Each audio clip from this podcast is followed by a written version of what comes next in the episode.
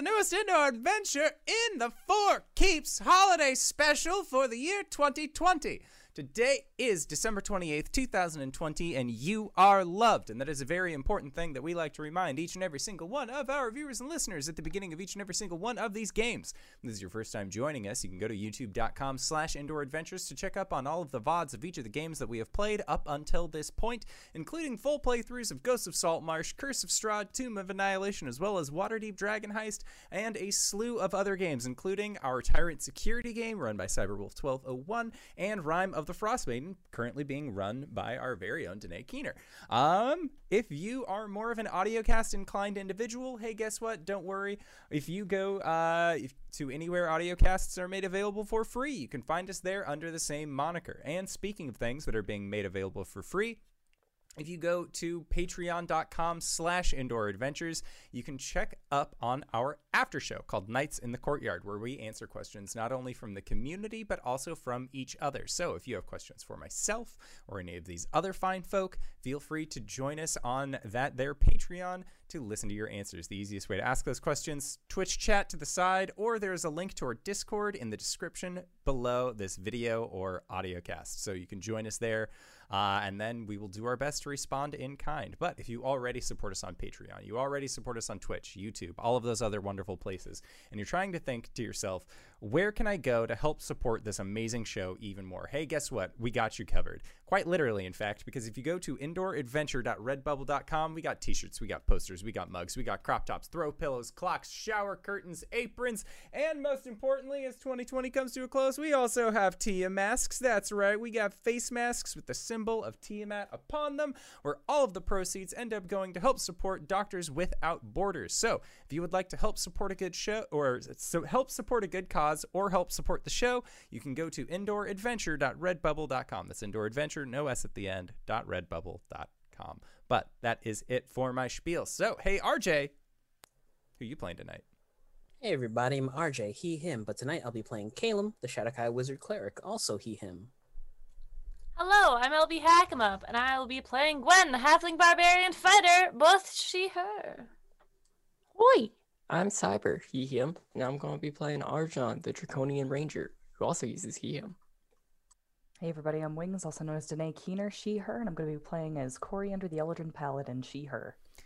And I am the indoor adventurer, he, him, and tonight I shall be your dungeon master. So, last we left off, your group had successfully started a revolution in the illustrious fortress, a Fey Dark Fomorian fortress found miles and miles and miles beneath the surface of the Autumn Isle within the Feywild as you started this revolutionary process, you went into a staged play with the Fomorian leader, the Dyson, where after a showy battle that ended rather quickly, uh, having gone through the three different acts of this play, you were able to defeat the Fomorian fortress's leader.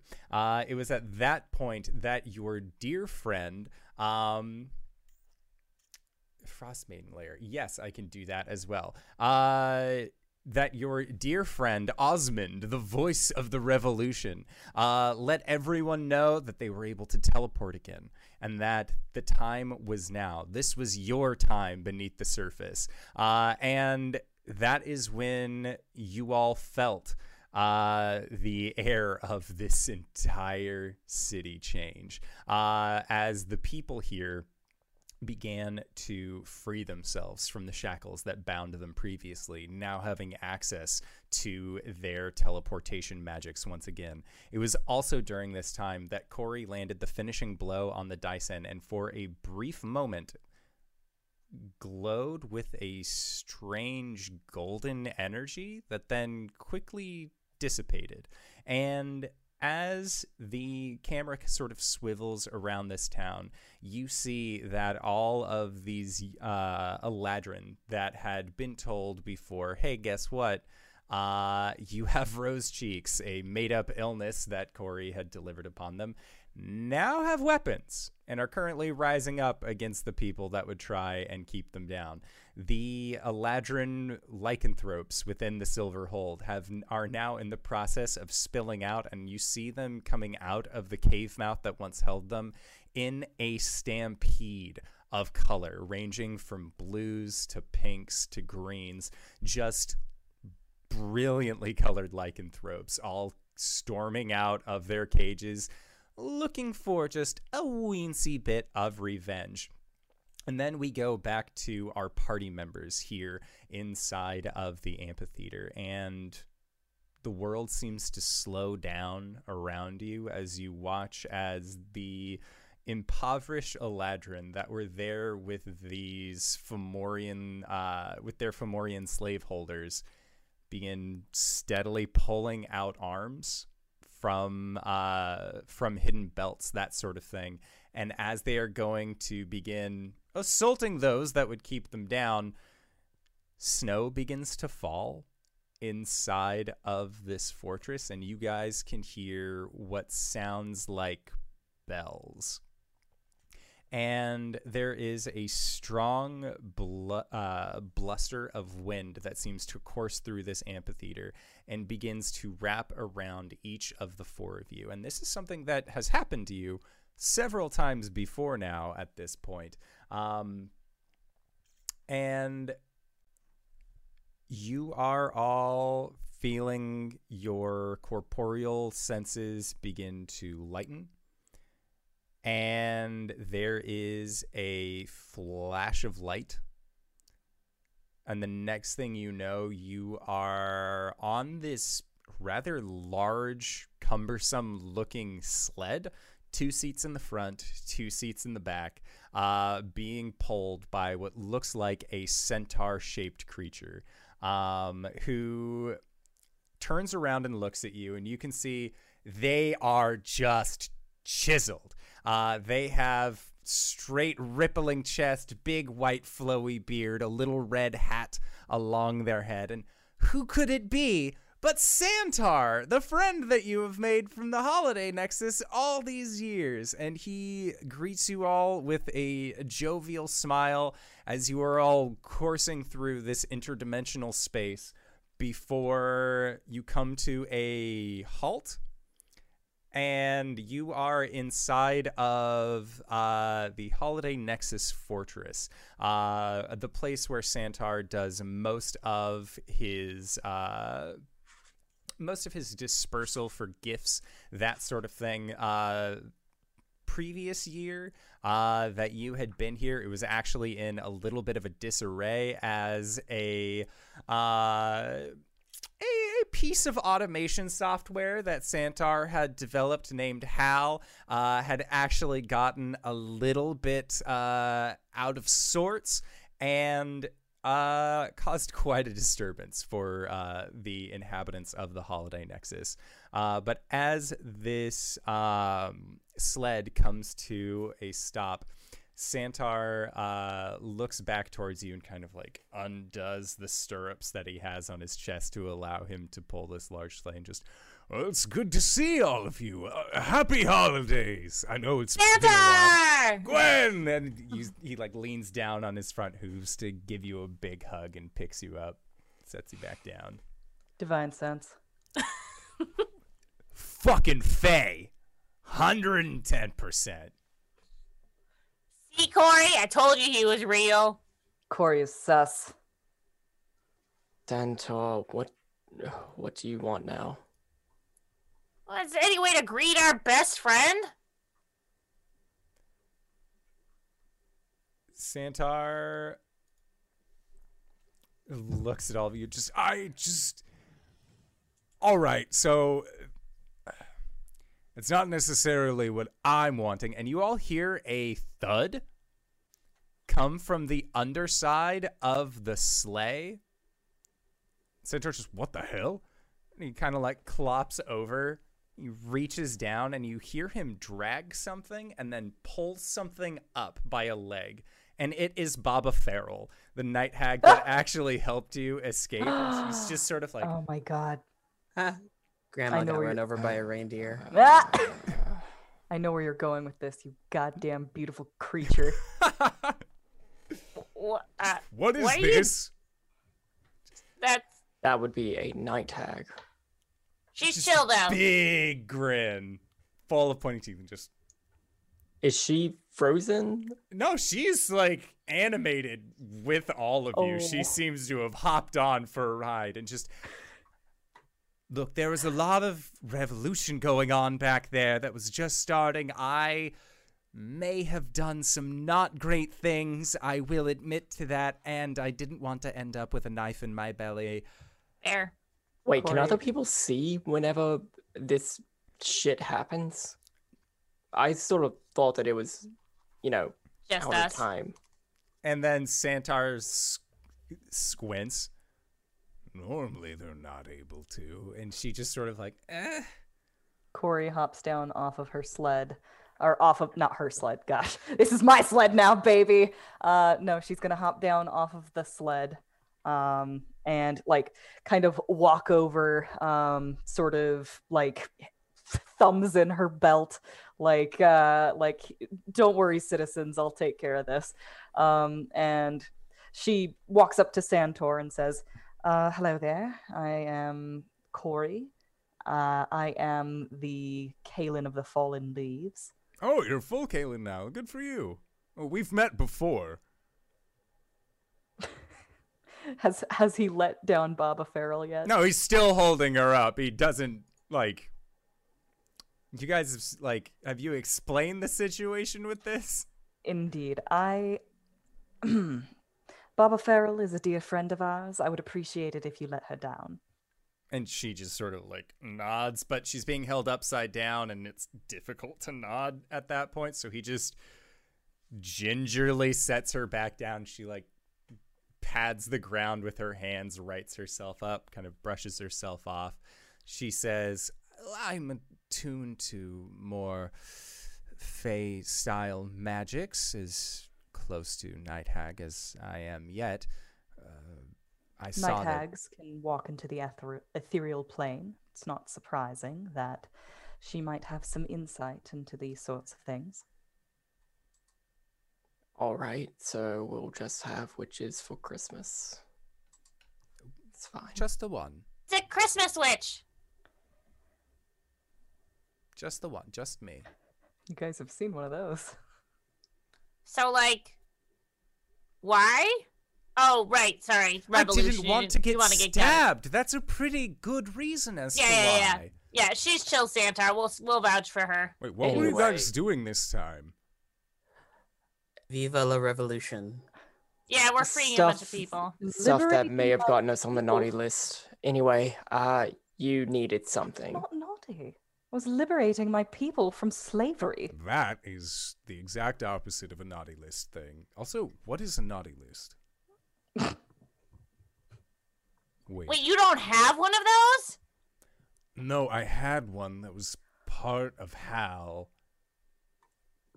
And then I kind of threw that whole thing out. After. I've been good all year. Why? For the sake of being good in your heart? Guess. Isn't that reward enough? No. No? I'm sorry. Wait, why are we here? Well, that's what Arjan was actually trying to ask. Sorry. No, it's um. All right, you might all want to take a seat for this. Um, We just got out of the sleigh. I prefer to stand. standing is good too. Plop. All right, so as you all know, well, most of you, anyways, this is the first time I think I've had all of you here at once. Weird. As you all know, the holidays can be pretty hectic. Uh, I do my best to make sure that everyone who still abides by the holidays is rewarded for their kind actions uh, every year. Well, multiverses expand and things were getting a little hectic. Uh, it was getting to work, well, the workload was getting to be a little bit too much for my holiday goblins to keep up with, especially since a couple of years ago they started talking about unionizing. I didn't really know how to I think it was actually you who brought that up. Why did you tell them about unions? It's it doesn't matter. It was getting a little be to be a little bit too much, so I did the only rational thing that I could do to ensure that presents could be delivered to everyone in the multiverse on the same morning. I recruited the other centaurs to help big, small, bipeds, and even my equivalent from Mechanus. We formed a coalition, a grouping that stood for kindness, love, aff- affirmation, unity, and serenity, or CLAWS for short. And together, we at CLAWS set to work, and before we knew it, we had things down to a T. Presents were getting made, our staff was able to enjoy time off as our combined resources were now more than enough to allow others to spend time with their loved ones. But that's when they came one thing that you will find from all of us in Claws is big beard, thick hair, rosy cheeks, and regardless of where we come from, these are common traits. The fact that he had none of those things should have been the first to tip us off. He was bald, clean shaven, and a smile as wicked as black ice. This betrayer came to us with the promise that they would be able to ensure that all of our presents could all be delivered with minimal overhead. Yes, Caleb. It's Arillo, isn't it? I don't believe so. Oh, okay. I thought because, well, that makes things a little bit better. Maybe. Uh. No, this man's name was Jeff. okay, everybody. My name is RJ. You can catch me at RJustice282 on Twitter and Twitch. It He was could, I'm have, sorry. he could have given a false name. Arillo is wise enough to know you should never give your name to a fae. Who was Arillo again? the He thread owns, uh, twister. Things that make you say "wow." Yeah. Oh, oh right, I did that job for him. Oh, sorry. Oh gosh. Ah, God. Everything's okay? fine. He came to us with the promise that he would be able to ensure that our presents were all delivered with minimal overhead. And it was like the Nexus has seen our turmoil and had given us a boon for expedited shipping. So we agreed to the betrayer's terms. That was when their first Oh, shipment no. assets Oh my came in. God. Oh no. I'm so Indoor, you know we're streaming on Twitch. Yeah. I do? This is Merry I bad. fucking love you so much. No, that yeah, that's why I want Please to sign continue. No, go go on. I'm listening. Stream like no one's watching, big guy. The first of their shipment vessels came in the dead of night. It pierced our skies with a spear shaped hull that curled towards the back like an enormous crustacean. Having been guided to the Nexus by my own hubris, we sent ambassadors to speak with the inhabitants of the vessels, but few returned unchanged. Their minds had turned to ideas of profit margins and warehouses. It was as if something had been taken over from the inside in that floating vessel. Then another vessel came, and another, and another. I had been so focused on trying to get together all of these gifts in time with the promise of two day shipping that I failed to see that I had what had been happening right underneath my ruddy cheeks. The only thing that had been delivered to our door was that of an invasion force.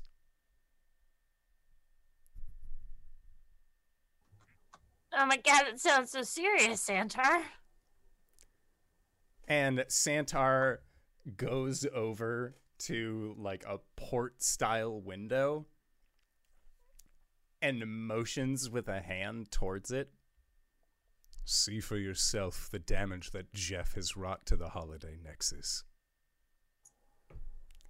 And looking up in the sky, off in the distance, you see three ships that are floating high above the ground where ships have no right to be.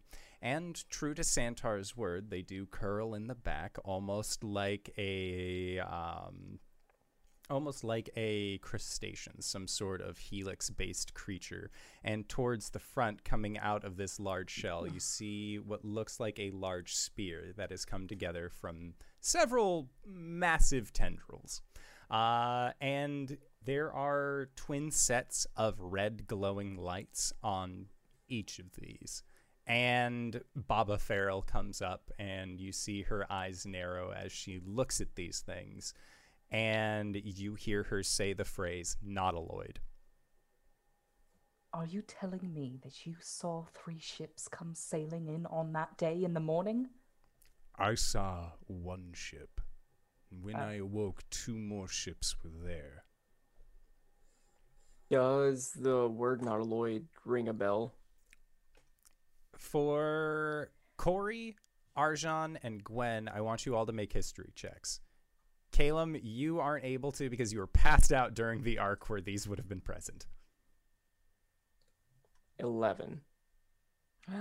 Six. Things are back to normal. I'm not in the Feywild. I rolled a 19, so 18.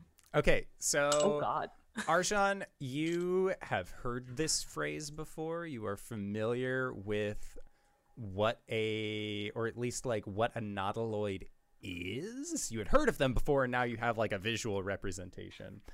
A nautiloid is a space astral uh, faring vessel that is like a delivery vessel for mind flayers for illithids.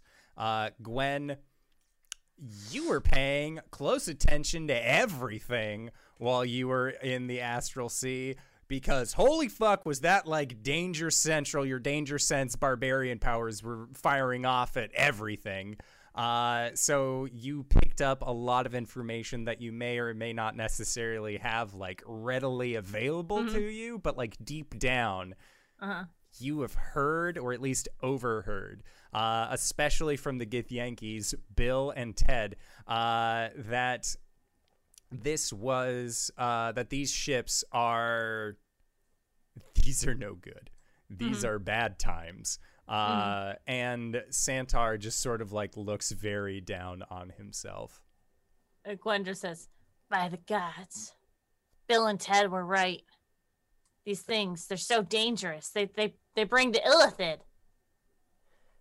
Oh. Like this is you guys don't remember that? No. No, of course. That Uh, was the most excellent adventure. Yes. The mind flayers. That they, they like control minds and shit. Right. Sort of. I lost a lot of blood right after that. Oh right, yeah. No, no, no, that's fine. Didn't we fight a beholder that looked kind of like a starfish? With the gooey dude? Yes. No, No, that was in the that was You know- in the fireplace. I don't Look. remember any of this. Oh shit, that's right. You were not there. That was your simulacron. You were a goo person. Oh no, he wasn't a simulacrum. Simulacrum. That was gone by then. A cinnamon lacron. a cinnamon. Timeline is confusing. Whether he was a cinnamon lacron or not, it doesn't matter. But Um, they the got fel- a problem now. Albajon, the fellow with the mask, was there. Oh, right. Where did he go? Hmm. Huh. Anyways, we have to kill these guys, right? Or drive them off? What we need to do right now? Right.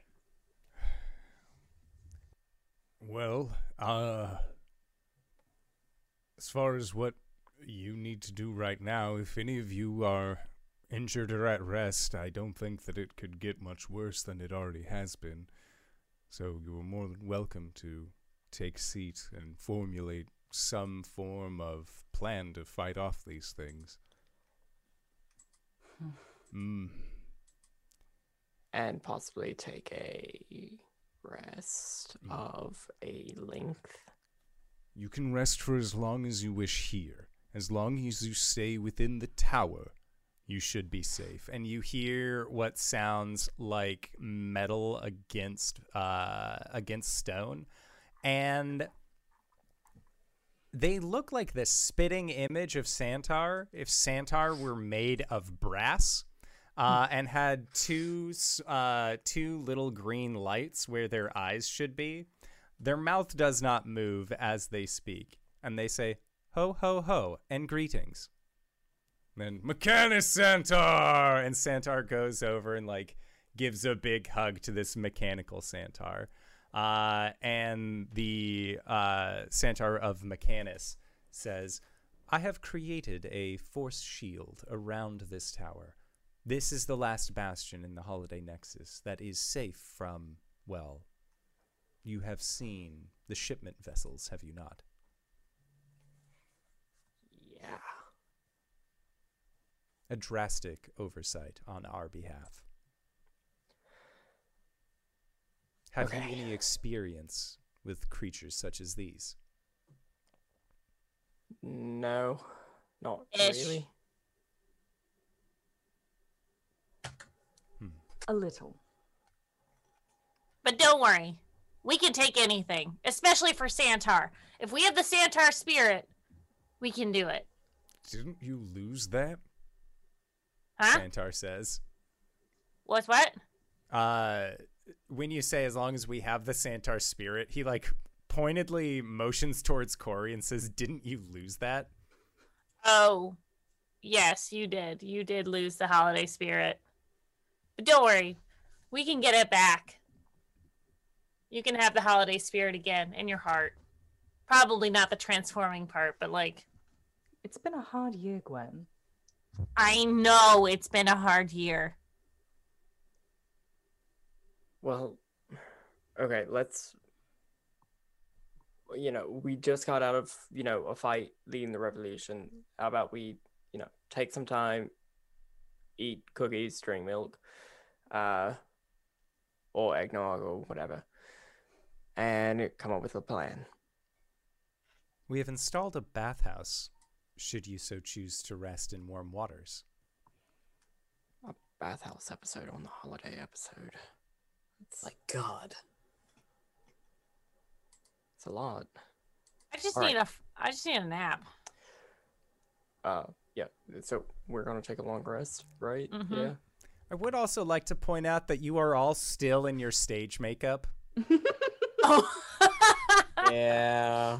That's clean up and then rest. Um, oh wait. Sorry, I have just one question that's not important. Is Fang here? And Mechanic, uh, Clockwork Santar looks towards normal Santar and just like arms up, and Santar uh, says, um, I wasn't able to find him this year. I'm sorry. Oh, D&D Jesus, what happened to him? I don't know. There are many people in Shroudport that I can no longer deliver gifts to. Is it the magic thing? Mm. We need to go there, guys. It's been a long time. I got your boyfriend on it. Well, yeah. Maybe I want to see him. Well, he should be fine at least. He doesn't use any magic. One All thing right. at a time. We're already doing something in the middle of doing something else. Right, right, right, right, right. um, Santar's plural. Uh, if you happen to have anything like a telescope or binoculars, maybe during this time I can take a look at the nautiloids from this far away. Speaking of plural, exactly how many of you are there? and uh, Santar says, um, There were eight of us in total. Were? Some of us went to the Nautiloids to try and find out what it is their intentions were. It did not come back with filled with holiday spirit. Hmm. Oh. But they came back. He sort of nods, and Clockwork Santar says, There were some horses that had to be put down. Oh, damn.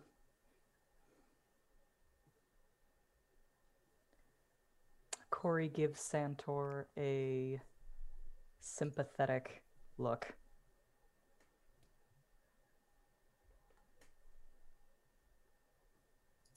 And Santar just sort of like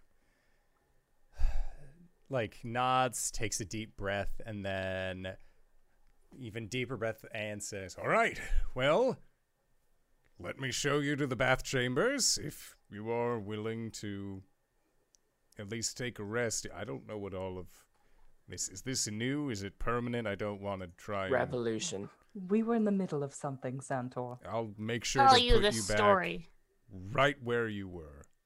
Okay, cool. Much appreciated. It'll be really cool when we come back and we're not in those outfits. These wooden shoes are killing my feet. That's all I have to say. Clop, clop, clop. Yep. She like shuffles off.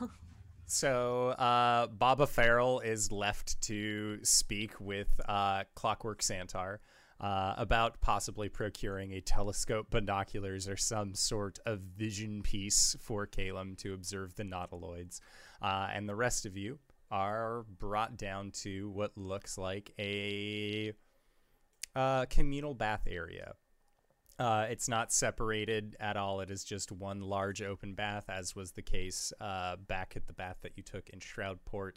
Uh, there are there is a set of four matching robes uh, that are set up, sized roughly for uh, individuals of your stature. There are actually large slits on the back of the one for Arjan uh, to make room for him wingies. They are of a they're of a deep uh like pine green color and then have a golden trim on them uh and again they are matching do with that as you will uh but then there are also uh like nice oils and and soaps and everything like that for uh for this group bath should you so choose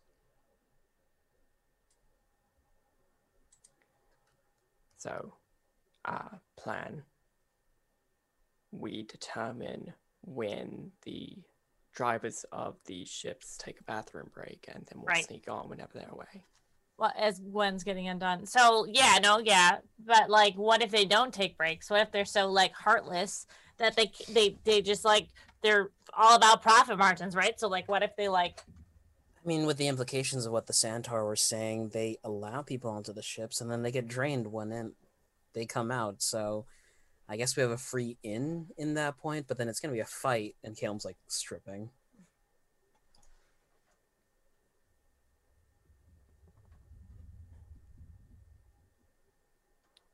I mean, is there a physical way to get up there? I know I can fly, but Well, I can can't we all fly? I mean, if Calum uses spells, I mean, it's only one spell for three people. It's not bad. Our objectives are to what? Find the presents, make sure they're safe, destroy the ships? Question mark. Yeah.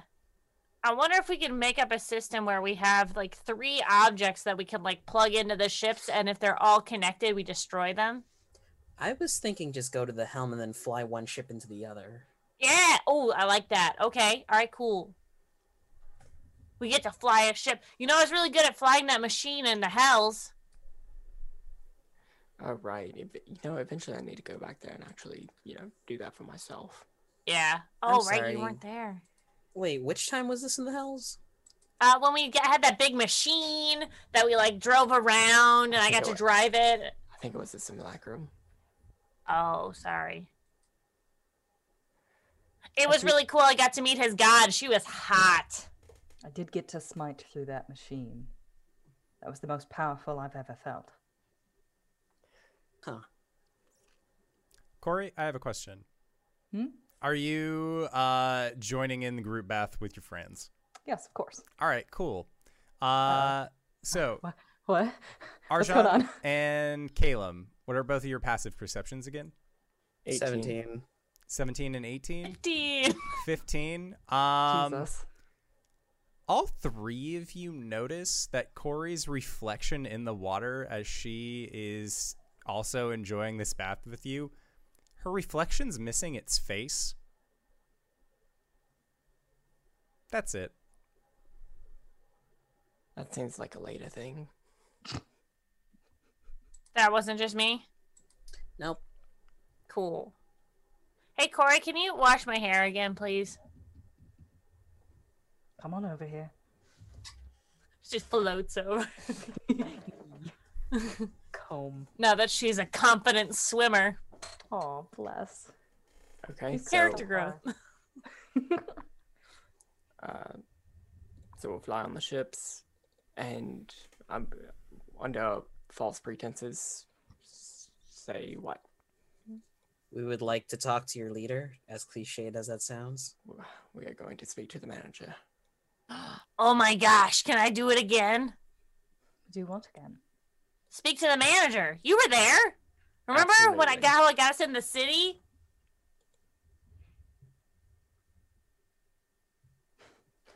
Gwen will ask to see the manager. Uh, hopefully that will take us to the helm or the presence of the captain, and then we'll just start firing. I mean, it worked last time with the hags. All right. Why is Baba Farrow like? We can, can we use her? That seems rude. No, I mean like I mean she's here. We got the extra resources. She's good at shit. Maybe we should we could get her to read their minds to figure out what's actually going on. Isn't that Can something that night you hags do, do Caleb? That's what she did. Ah, right. Um, it's more of a process for me, but I can try. Hmm. Is anyone else worried about Fang? I'm worried for everyone in Shroudport. Yeah. Well, we should go back there because now we're we're big shits and we can like go in there and fuck everything up and put it back to where it should be. Even if we don't have magic? Gwen like motions to herself. Gwen, what? your spirits are a type of magic. Necromancy, to be precise. No, they're not. As they're having this conversation before anyone can turn to Caleb, he just sinks under the water and then the boat will stop. it's fine. Right? doesn't Grayskull, they're not magic, right? You're not magic. I'm not doing magic, right? Is this considered magic? I like to don't think know. that our friendship is a style of magic. It is magic. I love you, buddy. I love you too. Happy happy Christmas. Happy holidays! Sorry, what were we talking about? Getting on the ship. Right. That's the easy part. Getting off the ship is going to be the hard part. Uh, not if we have another fly spell. Right. Okay. A Getting off the ship is going to be. Getting out of be the water. getting off the ship's going to be the hard or the easy part. Getting on the ship's going to be also the easy part. Getting, Getting- out out of the ship is going to be hard. Right. you know, while it's exploding. If this goes the same way that it did last time we faced Illithids, it, it'll be fine. We just need to get in there, fight them, destroy the ships, get out. Simple. Can't they do brain control stuff? Yep. Mm, Oh. Huh. Can we protect against that? You know what? Do I have something for that? You have a ring of mind shielding. I do. Since when? to protect her from the night terror she was having. Oh, I made it for her. Oh, but which one do I get rid of? I'm not going to get rid of any of my weapons. Fuck it. they're definitely going to want ta- uh, Calum's tasty brains. I mean, you're the smartest of all of us. L- looks to Arjan, shakes her head.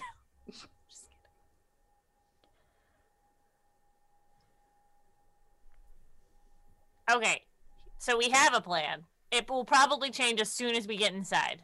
Uh, absolutely, but you know we have a script to reference. Right. Okay. Cool. Cool. Cool. Cool. Cool. We finish our bath. Okay. Yeah. Get all nice and clean. And then you are more than welcome uh, to take either a short or a long rest while you are here inside of this tower. I would like a long rest if we have time. I I uh, hit the long rest button. Okay, cool. We shall just say, for the purposes of the passage of time, this is a magical spa. You are able to It's a- gain the benefits of a long rest through the spa. It's a Hollow Yay! Knight spa. I will also attune to the Ring of Mind shielding Okay, and disattune to the Echo Shard Gauntlet. Oof, I'm gonna prepare some spells. Okay. I'm gonna roll my blood die.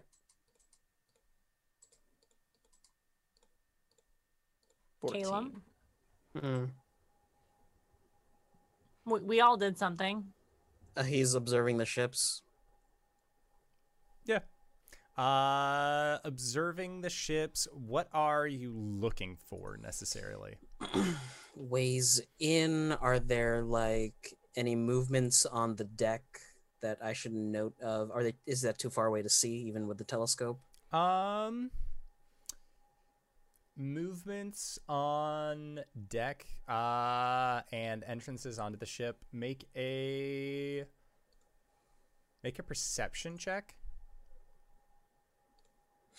Seventeen. Okay, a 17, you know that each of these ships has a landing dock uh, that you are guessing also doubles as a loading dock. Um, and as far as movement on the helm, uh, you can see that there are. There's not much in terms of movement on the deck itself, but it seems like the actual deck, like these tendrils underneath it, seem to kind of move and flex in their own way, almost as if they are alive. Hmm. Baba Farrell was the one who said nautiloid, right? Yes. I'll ask her about that. Are nautiloids crewed by anyone? Their tendrils seem almost alive. Uh, and she says, um, nautiloids are typically, well, manned, if you can call them that, by anywhere between five to thirty some odd crew members. Uh, really depends on if it is a invasion force, if they are gearing up for war, or if it's just a scouting party. If they have geared for war, that is most likely going to fall more on the filled side of crew staff. My guess, based off of what these two gentlemen have been telling me, is that, well, you also will most likely have to worry about their missing counterparts. Said that they went up to the ships, some came back, some did not. Hmm. All right. You seem to have intimate knowledge about these kind of things, if you don't mind me asking. I like to read. I like to learn, and there are certain things that even those in the hells are afraid of.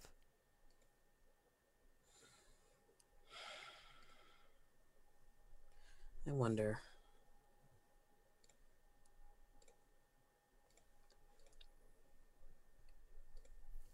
I wonder if we could contact the Githyanki.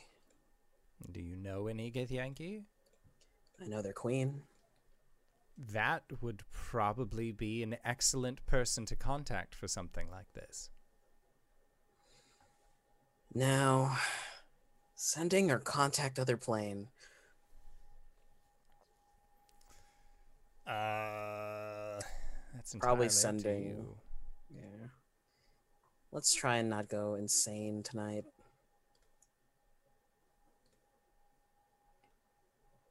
Oh lord, I forgot her. Well, I'm going to tell the rest of the party that Caleb's going to try to contact the Githyanki Queen to help us out in this situation.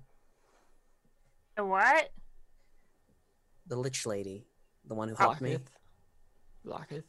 Locketh. Yes. How do you remember all this shit? Because I've been watching a lot of Baldur's Gate 3.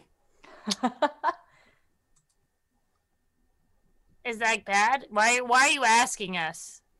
I'm I'm more concerned that you're asking us, I'm not gonna lie, than who it is. Because every time I try to go with a plan and don't tell you about it first, you get mad at me when there's consequences. So I'm going to tell you now. Let's try to contact the Githyanki, who specialize in attacking illithids, to help us out with this. I do absolutely hate illithids.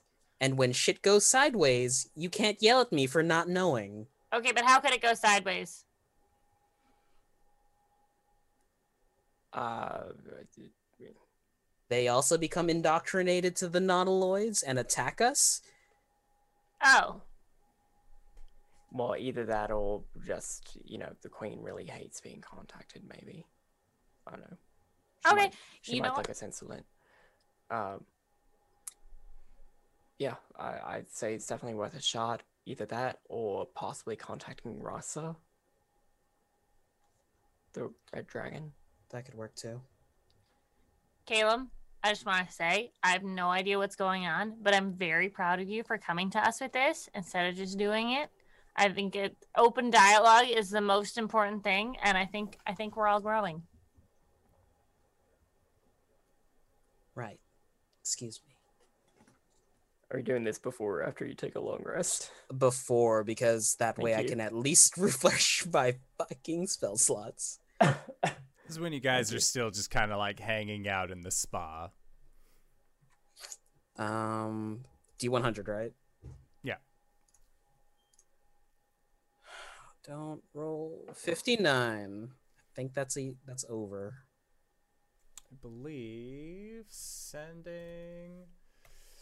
Let me check. So there's a 5% chance that the message doesn't arrive. So, yeah, as long as you didn't roll 0 through 5, we're good. Um, Lady Vlaakith, this is Calum. We've encountered some illithids in force.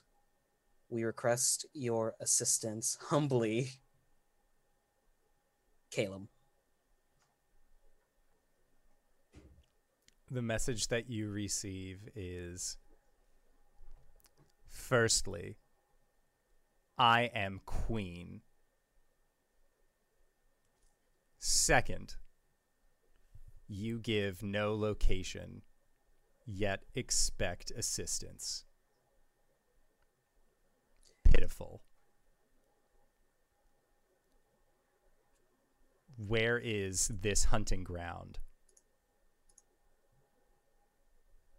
55, which is good. I only have 25 words. Now I'm using them to spite you. No.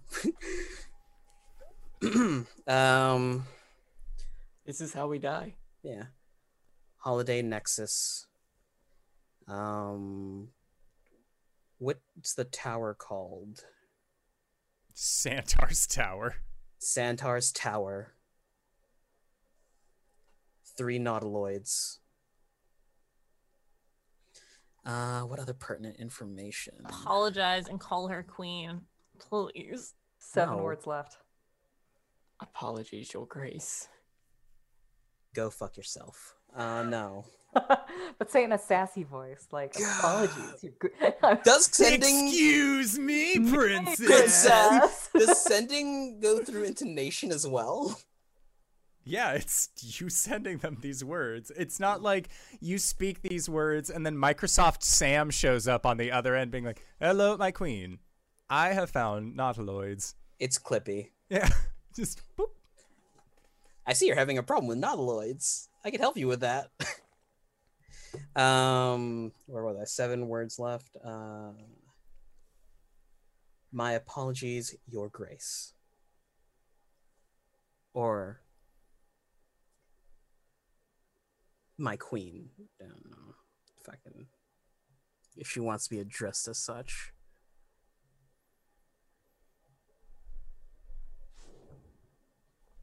You are learning. Good. I shall send ample reinforcements. This shall be your gift.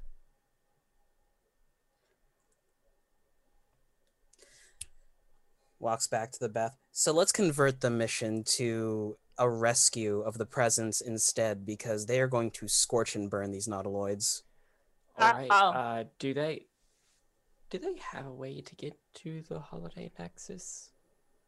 Like, do they know where that is? You met the queen, right? They live in the astral plane. I know, but even probably we, like- had a, we had a hard time getting back to the material plane from the astral plane. Yeah, but they're like super powerful, right? Didn't she send us back? With the confidence And the wording ample force, I assume she knows where we are. Very well. Then we then we convert this to getting the presents, and that is it. Uh, you still have that hole. Was I able to retrieve it after dumping the weapons? Yeah. I would Yep. think so. Just emptied it. Empty it, fold it back up, stuff it in the pocket.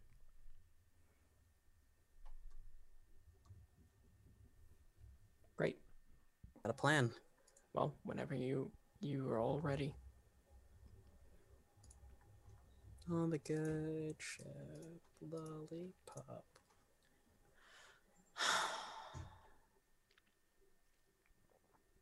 All right, let's go. Okay. Uh, and you all sit around being like, all right, let's go. Let's do this. And nothing, appe- nothing friendly appears in the sky just yet. Uh, there is going to be a little bit of waiting time for your reinforcements to arrive. I mean, I assume that if we go, if we take a long rest and then go up to the ship uh, at a dramatically appropriate time, there will be uh, explosions. Yes.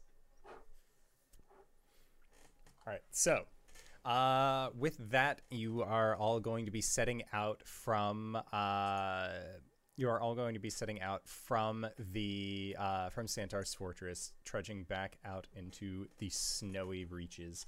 Uh, going in the direction of the Nautiloids, or are you planning on going to a separate location?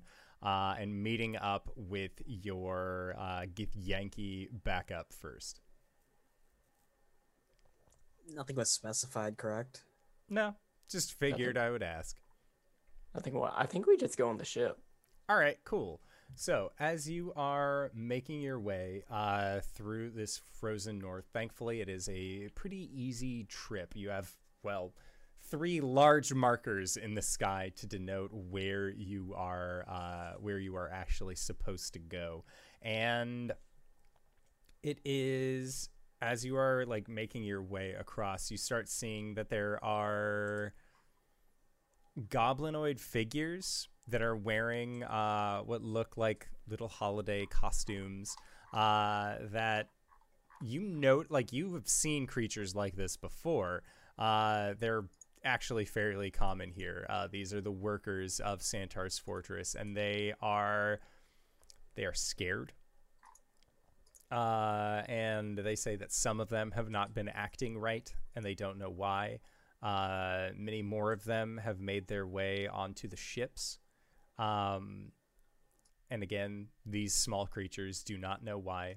Uh, and when you continue through the woods, uh, having talked to them, you're guessing that aboard the aboard each of these ships are not just the Illithid, but those that have been deemed easy enough to control uh, to board onto these ships as well. And once you get to uh, this kind of opening in the glen beneath these nautiloids, uh, how do you hail them? How are you making your presence known that you would request access up on these fields? Gwen, I think that was your your go. Can I cast Thaumaturgy on Gwen to turn her voice up? Yes. Oh, this. Ah, oh, sorry. Is this thing on? Um, excuse me. Hello up there. I would like to speak to management, please.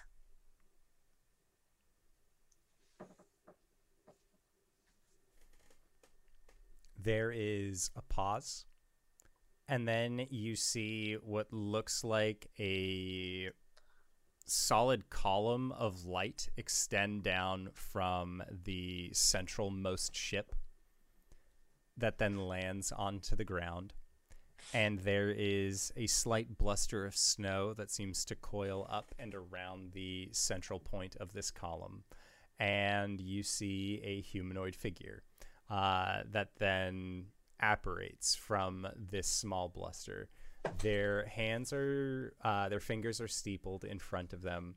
They are wearing a rather snugly fitting black suit with a white undershirt.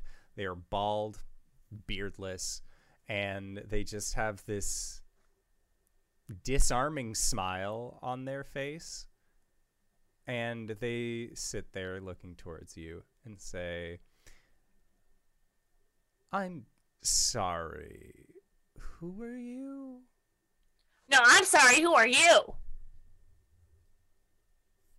You have requested for management, and here I am. What's your name? You may call me Jeff. Hello, Jeff. My name is Gwen. I have concerns, and I would like to speak to you about them. Well, I am here. Wonderful. My concerns have to do with your two day shipping and how unreasonable that sounds. I mean, why not next day if you're doing it so quickly? That is a service that we offer. Really? Yes. Well, that's not bad. For an additional Okay. fee.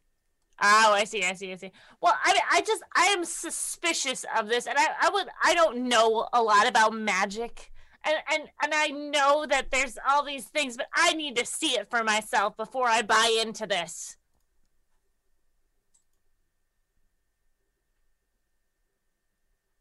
That is it. Yes, I would like to see your operations, please. And he pulls out what looks like a bauble of some sort. It looks like a small horse that he has in his hand. And he makes a motion with uh with his free hand over said horse. And it disappears. And then it reappears behind you with a little into the snow. Imagine this upon a grand scale. Look, I understand how magic works, but how are you storing all of these presents up there? I need to see your operations if I know what's ha- going on. Like, I understand that magic is a thing, but you know what? I'm a barbarian and I don't know how it works. So you can't just show me some sort of thing and I I understand it. So you request to gain access to our storage so you may see how our operation works. Yet you claim that even if you were to see it, you would not understand it. Well, I feel like if I have a better understanding of what it looks like, then I can then I can see what you're doing on a large scale. I'm sorry, are you the one in charge? Because I could go higher with this. I am ample enough management for you to communicate to. Mm-hmm. Mm-hmm. If you would like, I can project this into your mind. Looks at the others like, is that a thing that he can actually do? Yeah. I can I can I divine sense him? Sure. Please tell me what divine she gets from desi- no divine sense celestial fiend or undead from this guy. Okay. Hmm. I would like to use. Shit, never mind. So I was gonna use primeval awareness because I would get uh aberrations, do it for several dragons, elementals uh on top of that. But it all it does is tell me yes or no. Yeah, And uh and you don't know how many. we we know that there are aberrations on the ship. So I sense danger nearby. I do. Okay, no, I don't feel comfortable with you going into my mind. I'm gonna be honest with you. Can we get a tour or something? Is that something that you could do? I would be able to grant you a tour. Solid. I mean, yes, please. I mean, yes. However, Do that. we are in the process of preparing for our shipments. Perhaps you would be better suited to come back at a less busy time for us. Hey, Caleb, do you have uh to detect thoughts? Concentrate on it. Uh, yeah. he's gonna try it out. Uh, cause, cause like maybe we can just like ask him where the presents are, and you could probe the answer to that question.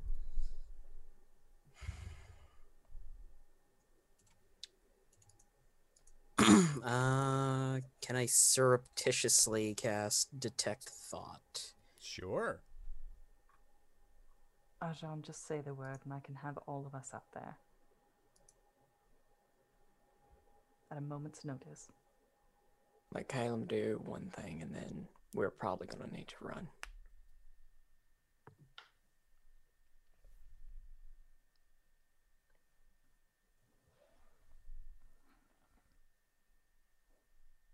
Oh, Calum. What he done did. Oh, uh, just in case it for a surreptitious natural twenty. Det- for your detect thoughts. Because he's doing it. There's a vocal, somatic, and material component to it. So I said he was gonna do it surreptitiously. So I figured there was gonna be like a A roll. stealth roll. Gotcha. So perception. You are able to stealthily do a detect thoughts. However, as you do this, Jeff just looks at you. Oh no. You do not belong there. Look, Jeff, we just need to know where the fucking presents are. Motions towards the ships. Specifically. And why is that, tall one? What did you mean by tall one? I'm I'm He is tall. the tallest of all of us who stand here. You have not introduced your names to me, therefore, I only have physical features to go off of. Santal really thought he was one of them? I am a Santar. So you're a machine? No. That is only Mechanus Santar. uh Corey. Uh Uh, if if you would like, now would be the time. Absolutely. Snaps her fingers and casts scatter to teleport us uh four to surround him. okay. Okay. I thought we were transporting up to the ship. so Glenn's Oh, like, I yeah. I, Oh don't- I- shit. I, I was imagining him like doing a, a Romeo and Juliet like up from on top of a a, a thingamajig. Is that not? No, he came No, down he- and was Oh, on he the came ground. down. Okay, we're going up then. Bye. okay. Sounds good. So you have all uh what is the distance for scatter? It is 120. 120 feet. Okay, yeah. Uh, you are all able to get up to the deck of this ship. Uh, and there is a moment as you cast this spell uh, from the Ring of Rife, from the Ring of Rife, that you see Jeff's eye, like his brow furrows and his glare narrows towards you. And When we go up, uh, Corey's gonna like shove some snow off of the edge of uh the building to try and like drop it on top of him. Okay, roll a percentile die. Uh oh.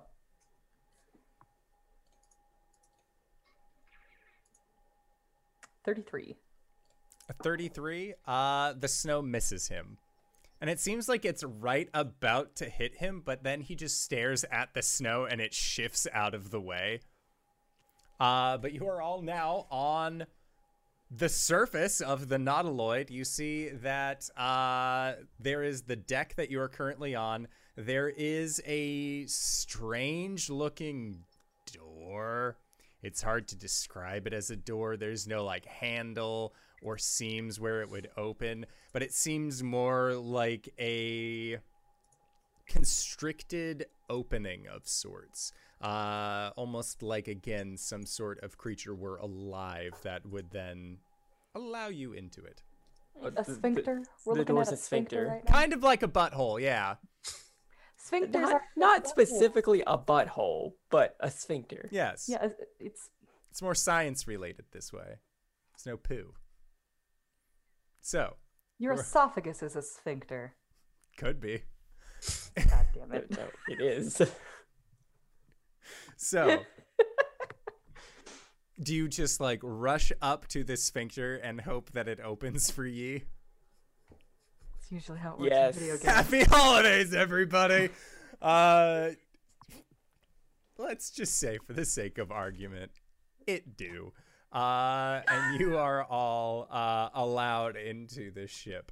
Uh, it is at this point, looking inside, that it is a long hallway uh, that actually has an opening on the floor, um, maybe about 30 feet down, uh, that goes down to a separate floor. And then there is also a doorway on the, uh, or not a doorway, but like kind of an entrance hallway on the left hand side as well. Uh, but the hallway does just sort of extend down towards the back, uh, but it none of this is lit.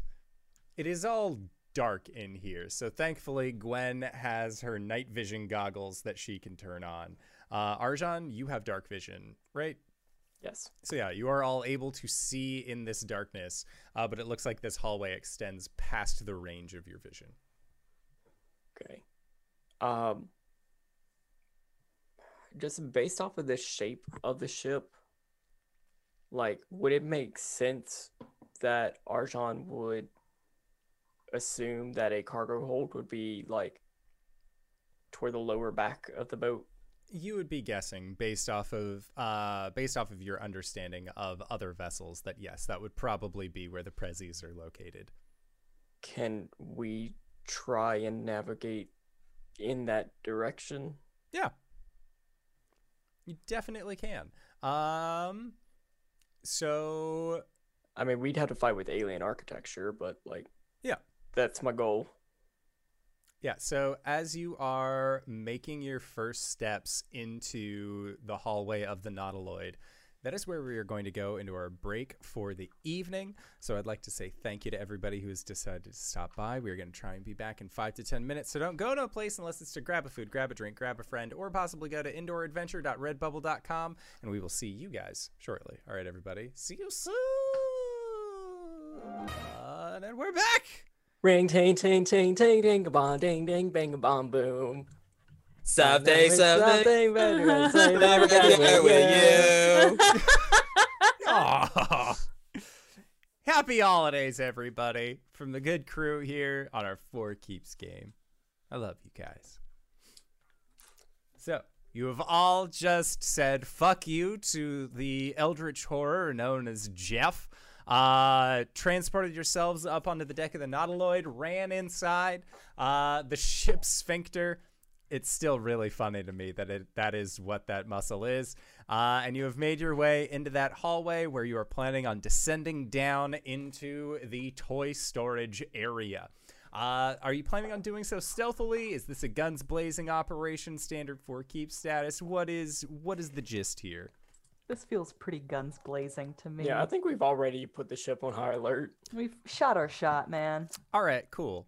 Uh, so the ship is indeed on high alert. Are you planning on, uh, and you are planning on descending downward, correct?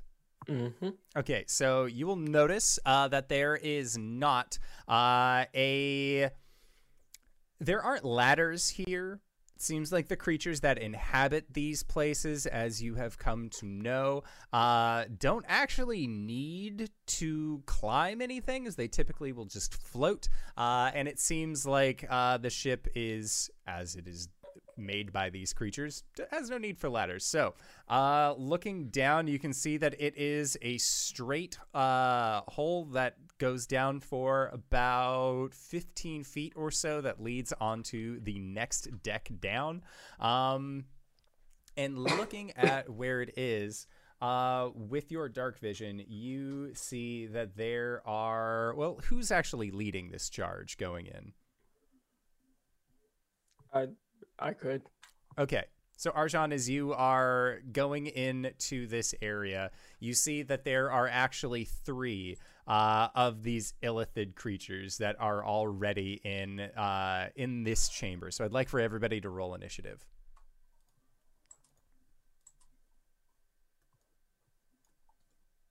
Twenty-three.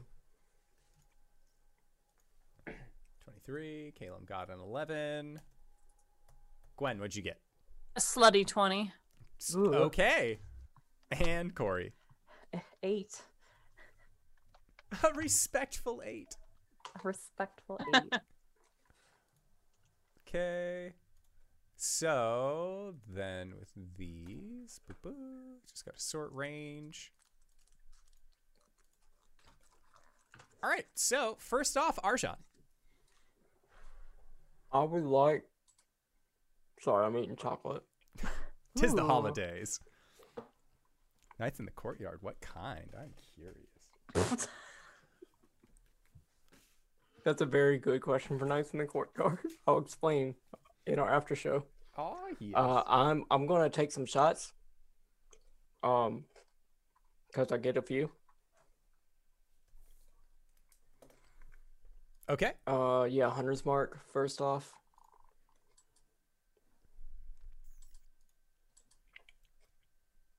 Mm. And then for my first shot, 31. Okay.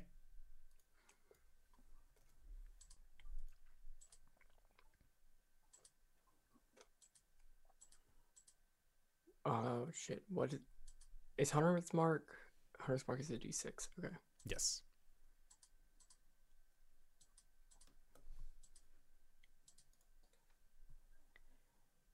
Okay, so 20 points of damage on the first one. 20 points of damage for the first. Uh, does a 15 hit? A 15. Let me check. Da-da-da. A 15 just hits. That was with the two.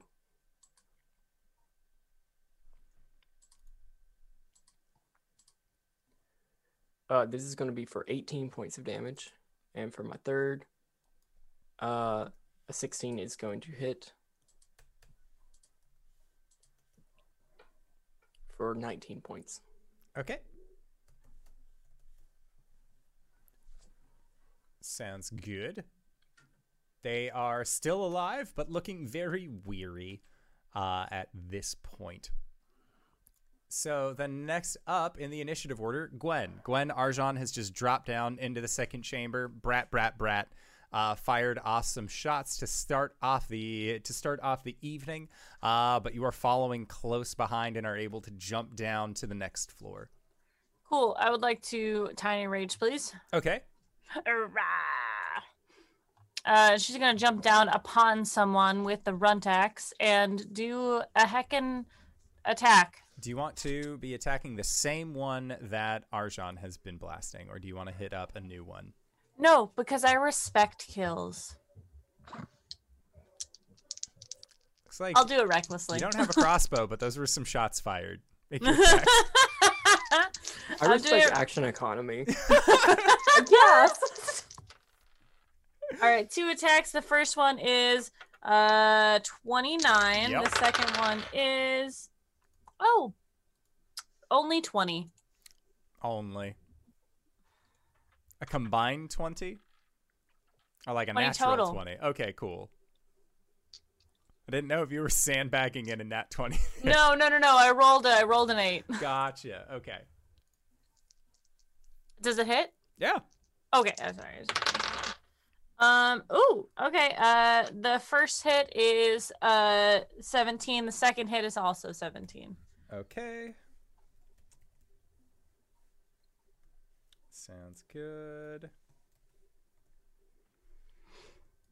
They're also still up. Not looking very excited about all this. Okay, so then next up is Caleb. Uh, sure. Uh, when he gets down there, he's going to cast Steel Wind Strike from Flutter.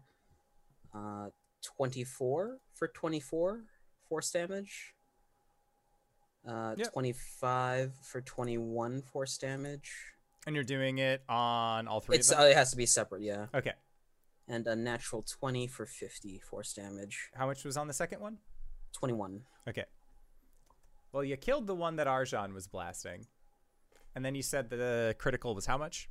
50 points of force damage. Okay. Sounds good. So that is fine. So there are two left over. Corey. You guys all rolled higher than my monsters in the initiative order. Amazing. What are we attacking? Mind flayers. Yeah, you guys dropped down to the second uh second layer of the ship. There were three of them. One of them got blasted. Uh the other Gwen put a series of deep axe wounds into, and then Caleb just came in and did a quick wreck. Okay, I don't know if I've flavored it like this in the past, but I'm, it's what I'm gonna start doing from now on. Uh, Corey's gonna use her Ring of Wraith to cast Lightning Bolt. Uh, as she does so, she summons the sword, and it just spins in front of her. Uh, and then she just kind of like you know claws her hands around it uh, in a spinning motion, and it just sort of like spins a little bit faster, and then just shoots off a lightning bolt, like as though she's just using the sword as a gun. Okay. Sounds good. Uh so they are not standing in a line, so you have to choose which one of them are you hitting with this. Uh, that's the one on the left. Okay, sounds good. That is a That is a modified 20 for their save, so they will be taking half damage. All right.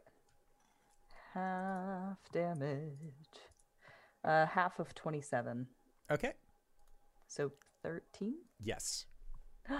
That was quick math. Be proud of me. I am proud. Yay! Now it is time for these creatures. So the first one is going to uh their eyes glow. Uh and I need everybody in this room to make a intelligence saving throw. Mind shield? Ring of mind shielding. Can you read for the class what that uh what that does? Okay. Are you asking me to read this because it's not going to help in this situation or because you don't know? Column A and column B. Let's go Okay. for it. While wearing this ring, you are immune to magic that allows other creatures to read your thoughts, determine whether you are lying or know your alignment, or know your creature type. Creatures can telepathically communicate you only if you allow it. You can use an action to cause the ring to become invisible until another action you can make it visible to remove the ring or until you die. If you die while wearing this ring, blah blah blah blah blah. Oh shit! Your soul enters it unless it's already ha- housed a soul. Oh oh okay. Well, I don't want to die. Wait a second. Has this been your backup plan for Gwen all along? Gwen has never died. Gwen has never died. It's never come up. Sweet. So yeah. Cannot wait to shove Gwen into a ring. This If uh, anything- this ring will do nothing. If my if my reading of that tells you anything, I'd never have read that far in the text. Okay, sorry. Intelligence saving throw. Yes, an intelligence saving throw from Urabuddy. Oh boy. 26. Okay. Is this being cast within five feet of me? This is not a spell. Oh god. Mind blast. Is this being frightened? No. I rolled a five. Okay. I rolled a four. Okay. What was that going about Caleb being the smartest person? I mean, he is. Oh no. I got it like an 11. Okay. So three Wait, did you guys add four to your um to your to your things? No. Oh, 30. Nine. Total. Okay. Glad I could help. So that's still three failures. So everyone who failed is going to be taking. That is 15 points of psychic damage, and you are each stunned for a minute. A minute? A I saw minute. you, Caleb. A minute, And you can say? we save at the end of our turn. Yes, you can. Okay. Fine. So, it is now time for the second Mind Flayer's turn who is in this room. Uh, and they are going to come up to. Hmm, they still see that there is a threat in this room, so they are also going to do uh, their Mind Blast ability. Uh, so, for stunned, let me check. Yeah, you Oh, guys can still make intelligence saving throws against this. So Calum, uh, I need you to make a. I need all of you to make another set of intelligence saves. 26. Okay. Eight. Uh, 13 plus the 4 from Corey would be 17. Okay. 16. Okay. So Corey, you are the only one who's going to be taking another round of psychic damage. Uh, and that is going to be for 8, 15, 17, 21 points of psychic damage. Nice. Okay, and that was it for their turns. Next up is Arjan. Arjan, you are stunned. So Um, we'll make try a to save. Yep. Nope. Uh. Also, I forgot to s- try to save on my uh concentration, which uh, I failed that too. So cool. Okay. So Arjan is still stunned. Gwen, I need another intelligence save. Another one? Yep, because you're stunned. So that's the that's all that you can do on your turn, except for the saving throw at the end. Oh, I see. Okay. Yeah.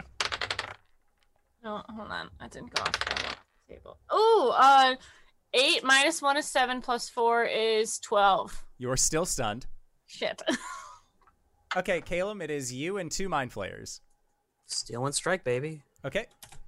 Uh, 21 for 35. Okay. And 18 for. What's going on? There we go. Dice are spinning. 23. Okay. The remaining two mind flayers in this room are no longer present. Uh, Uh, As But- Calum finishes up one of the mind flayers, you actually watch as he sinks his fingers into its dome and start just irradiating it with this shadow magic. Your friends are stunned. this is quite a quite a horrifying experience. You can't look away now. All right, and Corey. All right. I should probably make a save. Yep, make an intelligence save for me. Ho ho. 19. All right, Corey, you are no longer stunned. Nice. All right. Are, th- there's That no more at mind the- players left? Not that you can see, there were only three on this floor, and you guys cleared through most of them. Uh, It's the end of my turn. Arjan and Gwen are still stunned, but Corey, at the end of your turn, from the hole that the four of you have descended into, you see a pair of nice black boots, a very nice suit, and a bald man with an ill fitting smile levitating down who just says, We really don't allow tours of the warehouse this time of year. And Calum, I need you to make me a save. Sure. Is this a spell? Uh, this is a spell. Counter spell. Fourth level. Sweet. Because guess who also has counterspell? Uh Oh boy. I'll, I'm blowing his spell slot, so. Yes, they are. I believe. Let me just check what spell level they are capable of because they might have to. Roll. They might have to roll. Stand ready. Jeff approaches. Jeffrey is near. Okay, no. Um, Truly, this is a Merry Christmas. We've been gifted Yep. a mage. they are going to be using a fifth level slot in order to do this. Cool, cool, cool. So cool, I need you to make a wisdom save.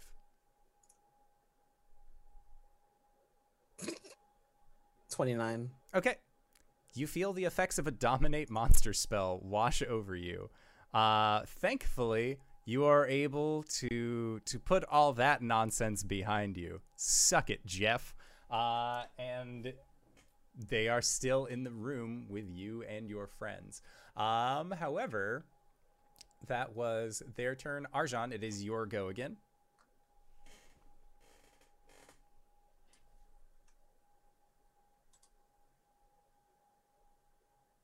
Eleven. Okay, you are still stunned. Gwen. Going or great. fifteen, I guess, but I think that's still a failure. Uh, 15. Let me check. A 15 is exactly what you need. That um. Oh fuck! it, Jeff. Come on, Gwen. Fucking. Mm, Uh, eight. Are you adding? Yes, I'm adding four. I have a minus one. Okay, I'm sorry. Okay. Gwen's good at hitting things and nothing else. I sympathize. Okay. So then, hey, guess what? It's Caleb's turn. Um, if he feels the effects of a dominate monster on him, he growls, "Never again," and he's going to overcharge Nevermore. Um, natural twenty, Hoo-wee. and he's taking one hundred and five points of lightning damage. Or Mm, no, Nevermore is Necrotic, I think. force actually. Really? Yeah. Interesting. Jeff takes the brunt of this damage. And you see that he actually like drops down until he is standing, because that is isn't Nevermore a touch spell? It's a touch spell, so he would have run up and Gotcha. him. Yeah, so Jeff uh, has now dropped down until he is standing once again, uh, instead of levitating down, and he looks up towards you and just gets a wicked smile on his face, uh, the kind that the Grinch would be proud of, as it curls at the edges and then kind of like almost spirals inward a little bit. Hmm. Calum is 108 now. Hooray! My boy is growing. Corey, He's it is an your adult. turn. Uh, Corey would like to fey step to Jeff. Okay, and you are still in Raven form, so you can be huffing him. Yep. Okay, I I never I don't know what numbers are. It's 15 points. it is at this point because you used four. You're on your fourth one, so that's four times your charisma modifier. 20. Yeah, so you siphon twenty off of this guy. Slort. I do that. Uh, and then I'm going to attack him with the Blade of Wrath. Uh, that's going to be a 24 to hit. Okay, Fourth level smite. That'll be 13 slashing damage. And then 22 radiant damage. Second attack. 20 to hit. okay, Not a, not a natural one, sturdy. Uh, 14 slashing damage. And then a third level smite. 25 radiant damage. So Jeff has taken quite a significant amount of damage from the two of you. Uh, his nice fitting suit has tattered, has many rips and tears in it. He has a big blast of this force energy that gotten him into the chest as well. And he begins to laugh Hmm. and says, I am one of many. And then you see what look like it's like there's more in there's more inside of him than there is room for. And you see that like parts of his chest begin stretching outward and there look like tendrils uh, on his face that are also sort of just like coiling out and then you see them coming from inside of his mouth outward as he adopts a true illithid style. And he speaks directly to you, Corey, uh, through his telepathy, uh, and says, Even if one Jeff falls, another will rise. There will always be a Jeff. Uh, This was telepathy. Then you'd better get to falling then. Oh shit. Okay. So thankfully, it is him's turn.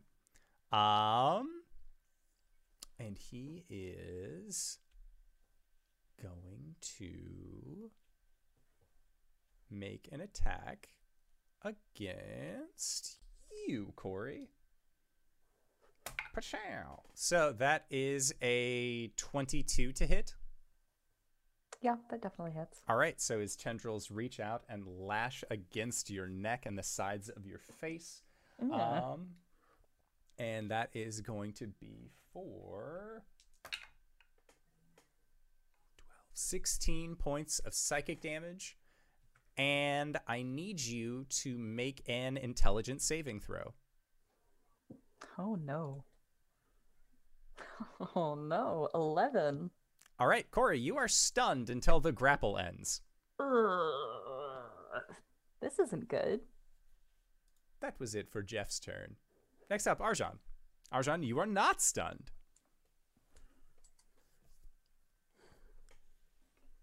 I would like.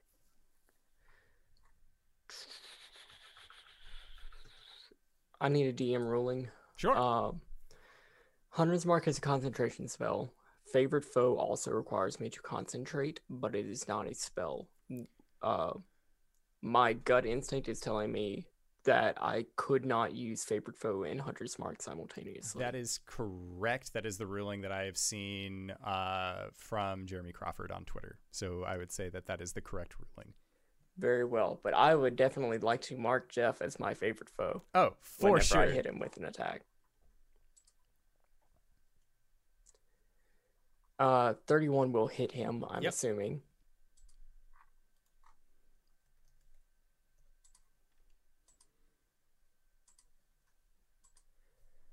Uh, for 11 points of damage, second attack. Natural 20 Ooh. for 18 points of damage. Okay.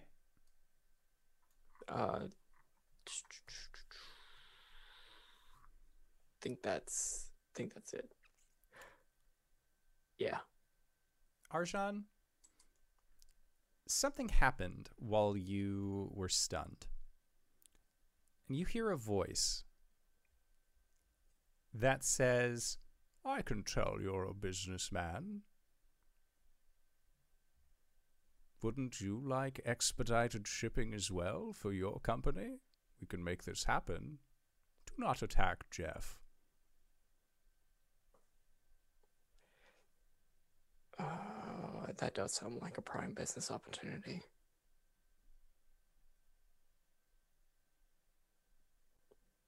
That's it.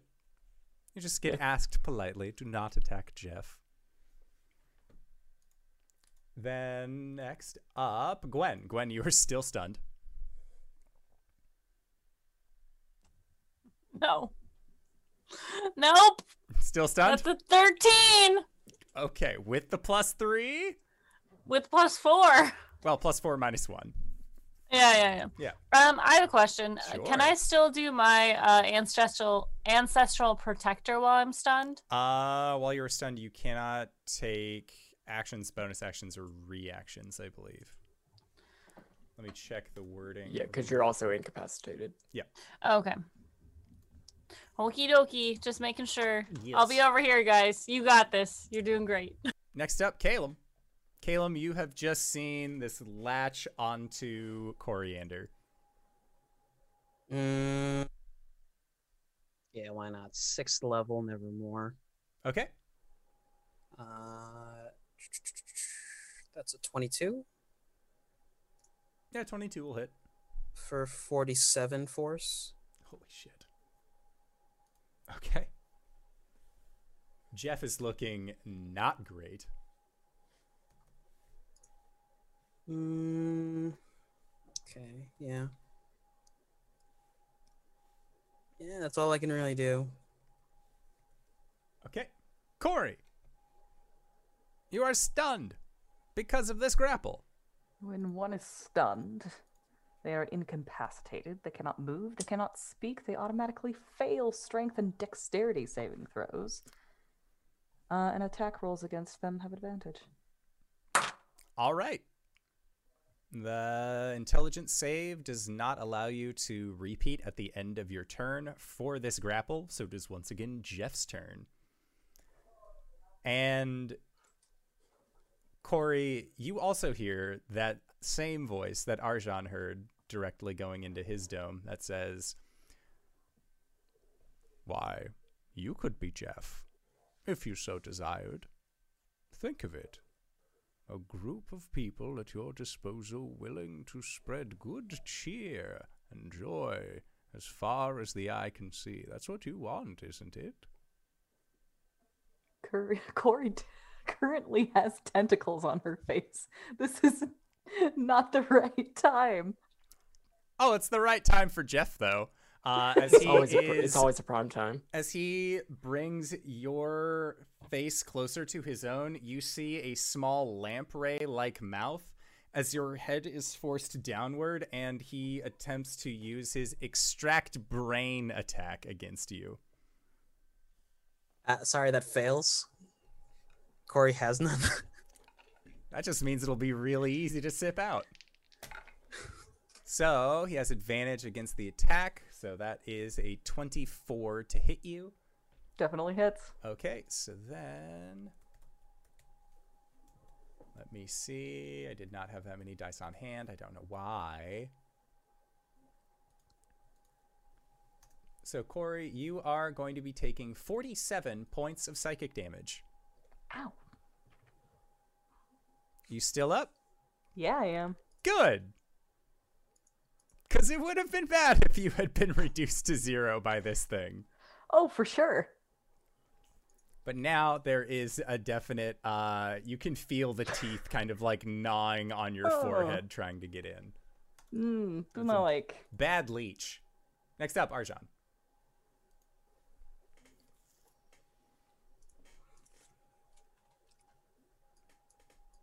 Well, I have to say, I do think this is a prime time to kindle a wonderful business operation, but something about this just makes me twitch. This is bad. I can't. I can't get inspiration because it's not my game, but uh, I, what I can do is I can use bonus action to cast Hail of Thorns. Okay. Um, and uh, make some attacks Okay. on Jeff. And Hail of Thorns is like a buckshot style. Yeah. All right, so Jeff is currently grappled onto Corey. So you would be hitting your your good friend Corey, who's She'll be fine. yeah, she's stunned, she's fine. And also Kalen because he was over there casting melee attacks. Are you concentrating on anything? Do it. Either of you? Okay. I'm not concentrating anything All right. except is it twen- murder. Is it 23 going to hit? Oh yeah. I think that'll hit everybody here. Okay. Well, first off, he's going to be taking uh 17 points of damage. Okay. Uh, I will need a deck save, which Corey is going to fail if she's incapacitated or stunned. Jeff gets a 14. That is not enough. Okay. I got a zero. Okay, so Or no, a gonna- four. so everybody's going to be taking nine points of piercing damage. On top of that, I reduce it by three. So, Arjan, what does it look like when you blast Jeff for the final time? oh, I'd like to think uh he just goes up and like point blank shotgun blasts uh Jeff as soon as he does that horrible, horrible pun. I'm here for it. Uh, so horrible pun bespoke. Corey, you feel Jeff like reel back off of you. Uh, you also are uh like poked full of holes from Arjan's shotgun blast. Uh, but Jeff sort of like recoil ragdolls off. Uh, and then just collapses onto the ground, writhes a little bit, and then just ceases movement. There's like a cork popping noise as he disconnects. there is there are teeth marks in a circular fashion, just dead center of your forehead. Lay on hands. For All right. for the lot, she's she's gonna do a lay on hands for all of it. How's a 10? Still fails. I think that's the fourth time I rolled. Bless. Well, you got six more for the minute to be up. Uh, but out of combat, uh, I feel like you guys could just either like let this minute go if Gwen will like historically fail every single save. My next one was a save, just so you know. Okay, cool. I rolled an 18 on the next one. ah! Oh, Uh, Ah, we should probably keep trying to find the presents. did we win? Ye- Sort of. Solid. Uh, Caleb's gonna take the portable hole and drape it over Jeff's body, and then fold it up again. Okay. Holy shit! That's awesome! Yep. You have taken the body of Jeff. Uh Jeff the Mind Flayer. So uh on this area of the ship that you are currently on, looking around, you can kind of see that there is now that things have subsided a little bit, you can see that there is what looks like a table uh, that has been set up, and on this table, you can see that there are three of these nautiloid ships. There is an expanse of land, some woods, and then a tower resting there. Uh, and it seems like there are other nautiloid ships that are off of this map uh, that are that look like they were in the process of getting closer because these bits and pieces aren't being moved physically. It seems like they are kind of moving on their own, and you can just see ever so slightly that there are several making their way towards here, but they have not made their way to the Holiday Nexus just yet. Um, and you also see that there is a another hole in this floor uh, that leads down below as well and this looks like it would actually get you closer to the cargo decks uh, or at least the cargo deck where you would assume the presents are being held and corey and arjan the two of you here Reinforcements are on the way. You could simply acknowledge our shipping practices as superior.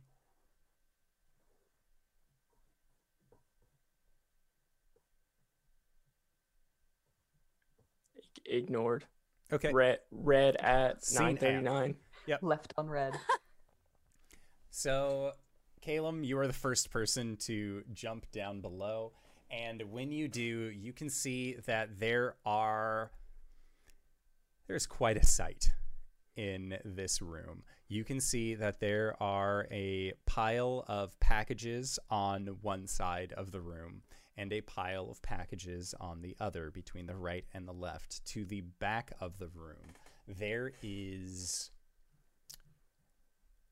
there's no other real way to describe this. There is a brain that is sitting in a large pool of brine, and this brain looks like it would be even larger than something like a Fomorian would be able to keep inside of their giant skull.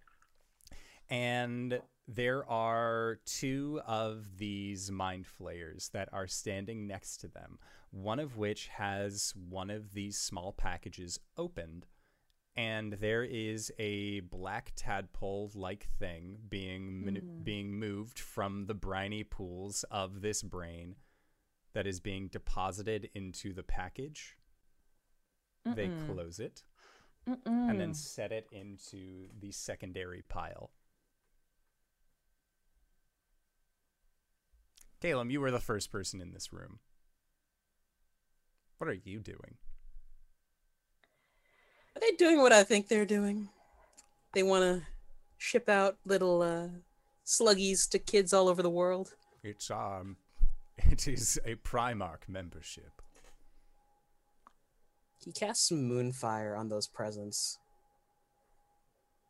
Okay. which is a giant hunk of ice. right. It is the equivalent of a fireball, correct? Yes. Alrighty. So. Well, thankfully, I already had initiative set up for these guys. So, Caleb. boo, boo, boo. We'll just use initiative from last time.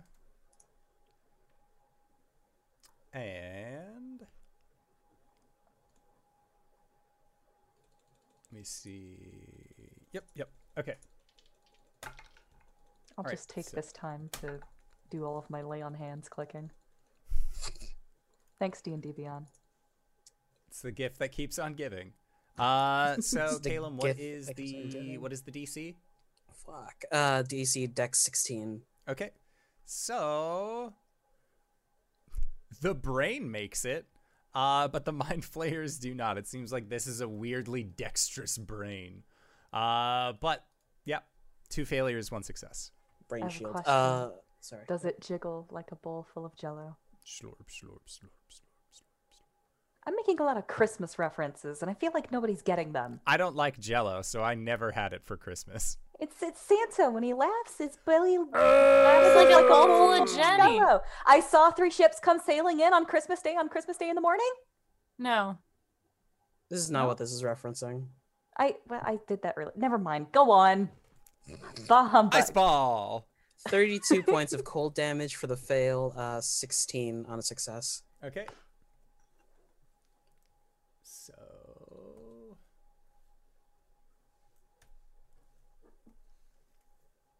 Okay. Boo-boo. Uh, 16, you said? For Yes. a half save, yeah. Yes. Okay. Sounds good.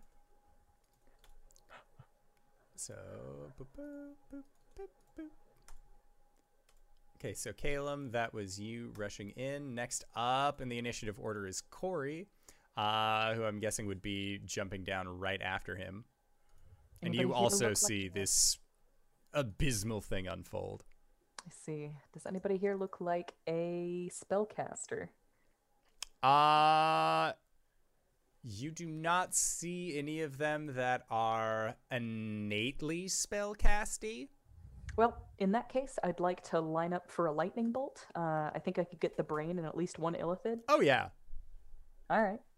Bazap. Okay. If anybody's played Guild Wars 2, it's the mesmer uh, attacking with a greatsword animation. Bazap. They both fail. Cool. Here comes some damage. This is 8d6 lightning damage. That's going to be 28. Okay. Sounds good.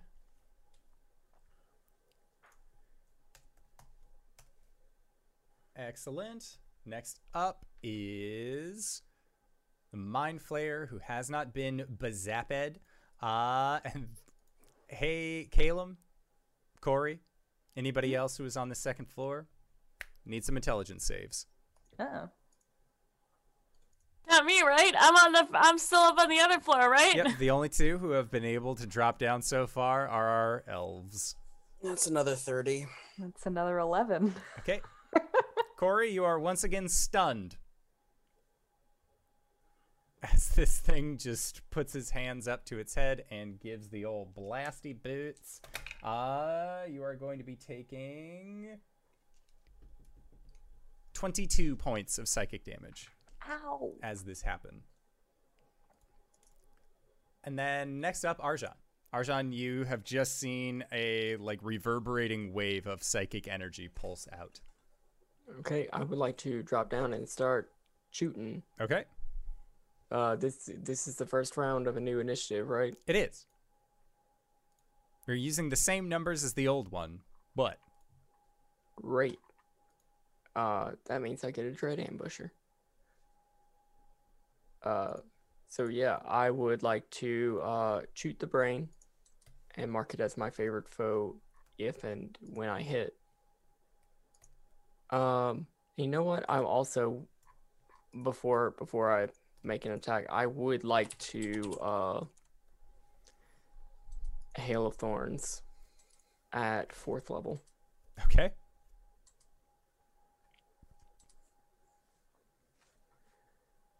So, uh, yeah, make my first attack. Does a uh, 27 hit the brain? A 27 does indeed hit the brain.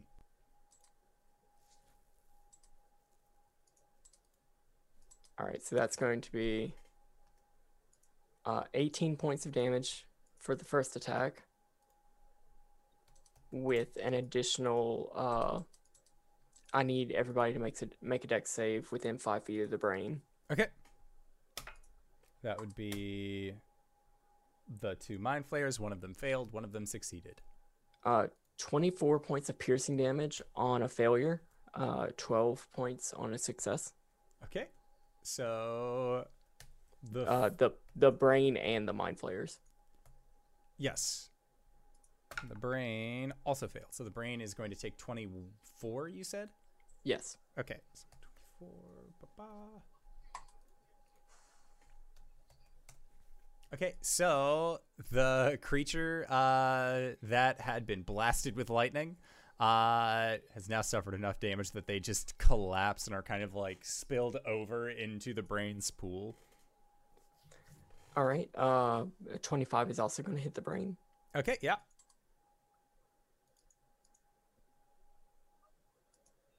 for uh 16 points of damage Okay.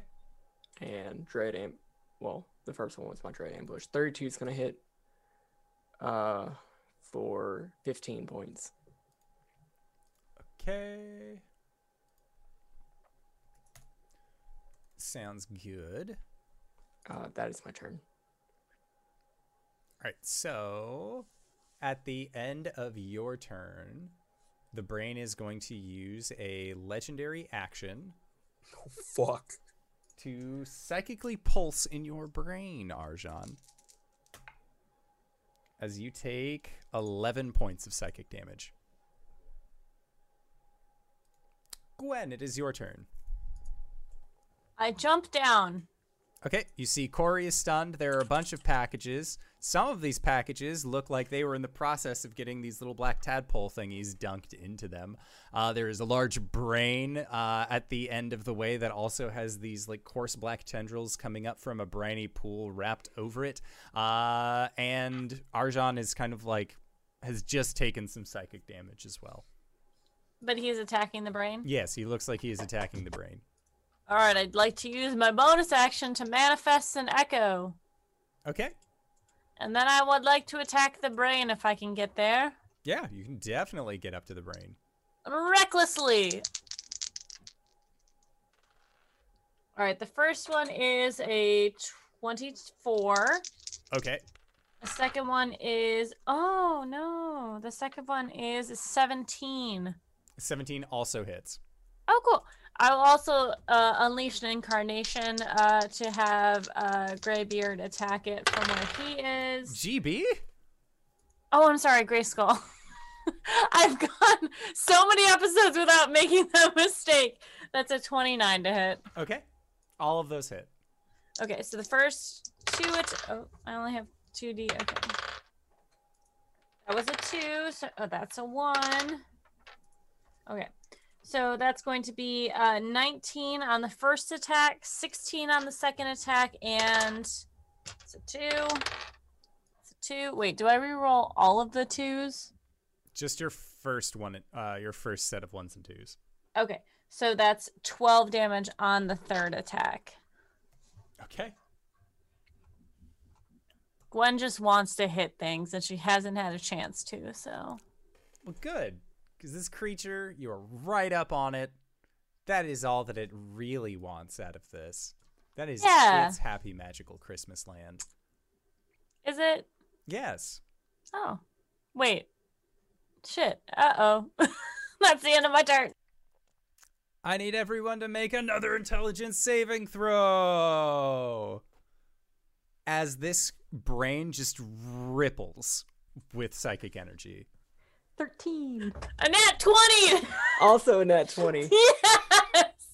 Thank you, Lauren. 24. Okay. Everyone except the person who is already stunned uh is going is going to be fine and will not be taking any damage during this. Corey, you, however, are going to be taking a total of 35 points of psychic damage. Minus nine and half of the rest. Okay, hold on. What was it? 35. 35, 35 minus minus 9, nine It's and then half of 26. the rest. 26. So and then half. 13. 13. Thank you. She already has such a headache. Okay. That was its action. Next step is Caleb. Steel Wind Strike, fifth level. Here we go. Uh, Illithid 1 gets a 15 hit. Uh, 15 just hits, and there is only one Illithid left besides the Ah. brain. Yes. Well, 25 points of force damage. Okay. And the brain gets a 21 Okay. for. Please stop spinning. Thank you. 34 points of force. Okay. Sounds good. Then at the end of your turn, it is going to use a tentacle attack. As Gwen, you are right up on the edge of this pit. You have been doing nothing but wanting to hit this thing, uh, as you so loudly suggested. Uh, so it is going to try and make an attack towards you. So that is a 16 to hit. That just hits my AC. it's never usually that close. You take 28 points of bludgeoning damage, Okay. and you are grappled. So he thinks. This is exactly where I want it to be. Merry Yes. Christmas to me. Uh, and that was its legendary action. So then next up is Corey.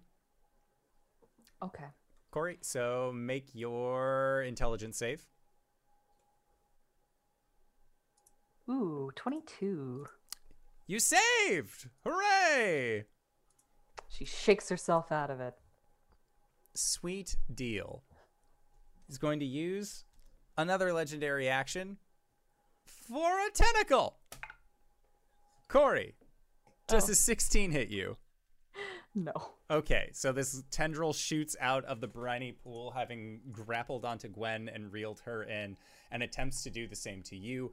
Thankfully, though, you've finally shaken off this paralysis. This ship sucks, uh, but you are able to uh, get that taken care of, no issue. So that was it for its turn. Next up is this old mind flayer who is going to approach you, Calum. Uh, and they are going to make a uh, a tentacle attack towards you. So Calum does an 18 hit. Don't if I shield. Okay, are you shielding? I'm shielding. Okay, sounds good. So it His brain is staying firmly in my cabeza. Thank you very much. right. Uh, so it is not able to do that uh, towards you. Then next up, at the end of that Mind Flayer's turn, it is going to psychically pulse Arjan again. So Arjan, you are going to be taking 10 points of psychic damage. And that is the end of the round. So at the top, Arjan.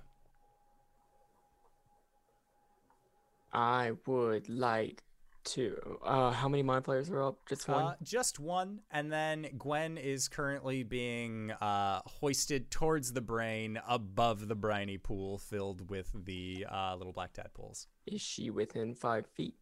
She is uh, within five feet of the creature. Yes, Is she stunned? she is grappled but not stunned. Cool. So you you'll you'll get advantage on dex save, right? Yes, if I can see it. All oh right. boy. Uh, third level hail of thorns for my bonus action. For my action, I would like to shoot. Okay, How's an eight? Uh, an eight does not succeed. That's fine. Uh, a thirty is gonna hit. Oh yeah. I would like to remark this as my favorite foe. Um, because I lost concentration on that. And then it's going to be taking 16 points of piercing damage. And then I need it, the other Mind Flayer, Gwen, who has failed, uh, to make dex saves. Uh, DC 16. Okay. I Uh, did not make it. It would if it had more health than that. It had 12 left when you shot it. Ok- Okay, but the Mind Flayer still needs to. Yes, the Mind Flayer got a 12 on its save. Okay, that's not enough. It will be taking 18 points, and so will Gwen. All right. That Mind Flayer goes down. What Uh, kind of damage was it? I'm sorry. Piercing. piercing? 18. yeah, Gwen? 18 piercing. The tendril around you that this brain had uh, had hoisted you up with and was pulling you in closer suddenly goes limp. I need you to make a dexterity saving throw with advantage because of danger sense as you begin tumbling towards this briny pool full of these little black tadpoles. How's an 18?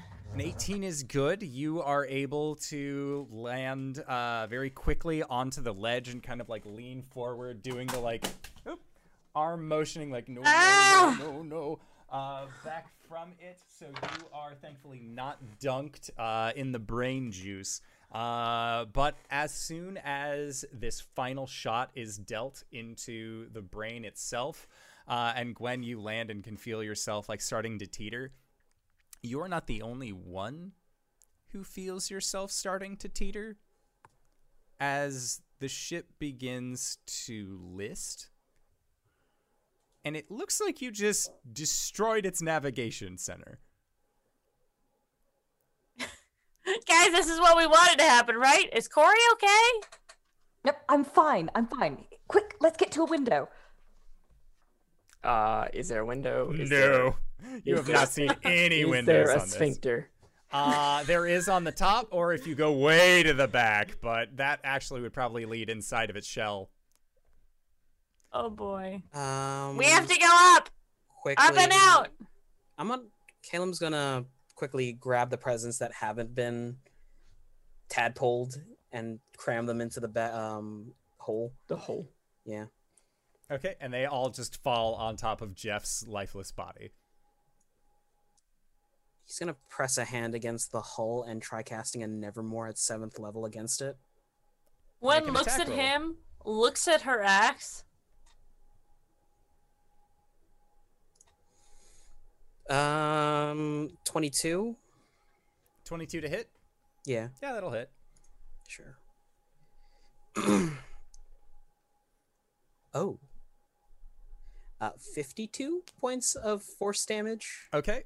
Uh there is a large dent now on the inside of uh on the inside of this hole where you have used this spell uh from the sheer amount of force damage. And somewhere, somewhere deep inside of this ship, you hear a pained groaning.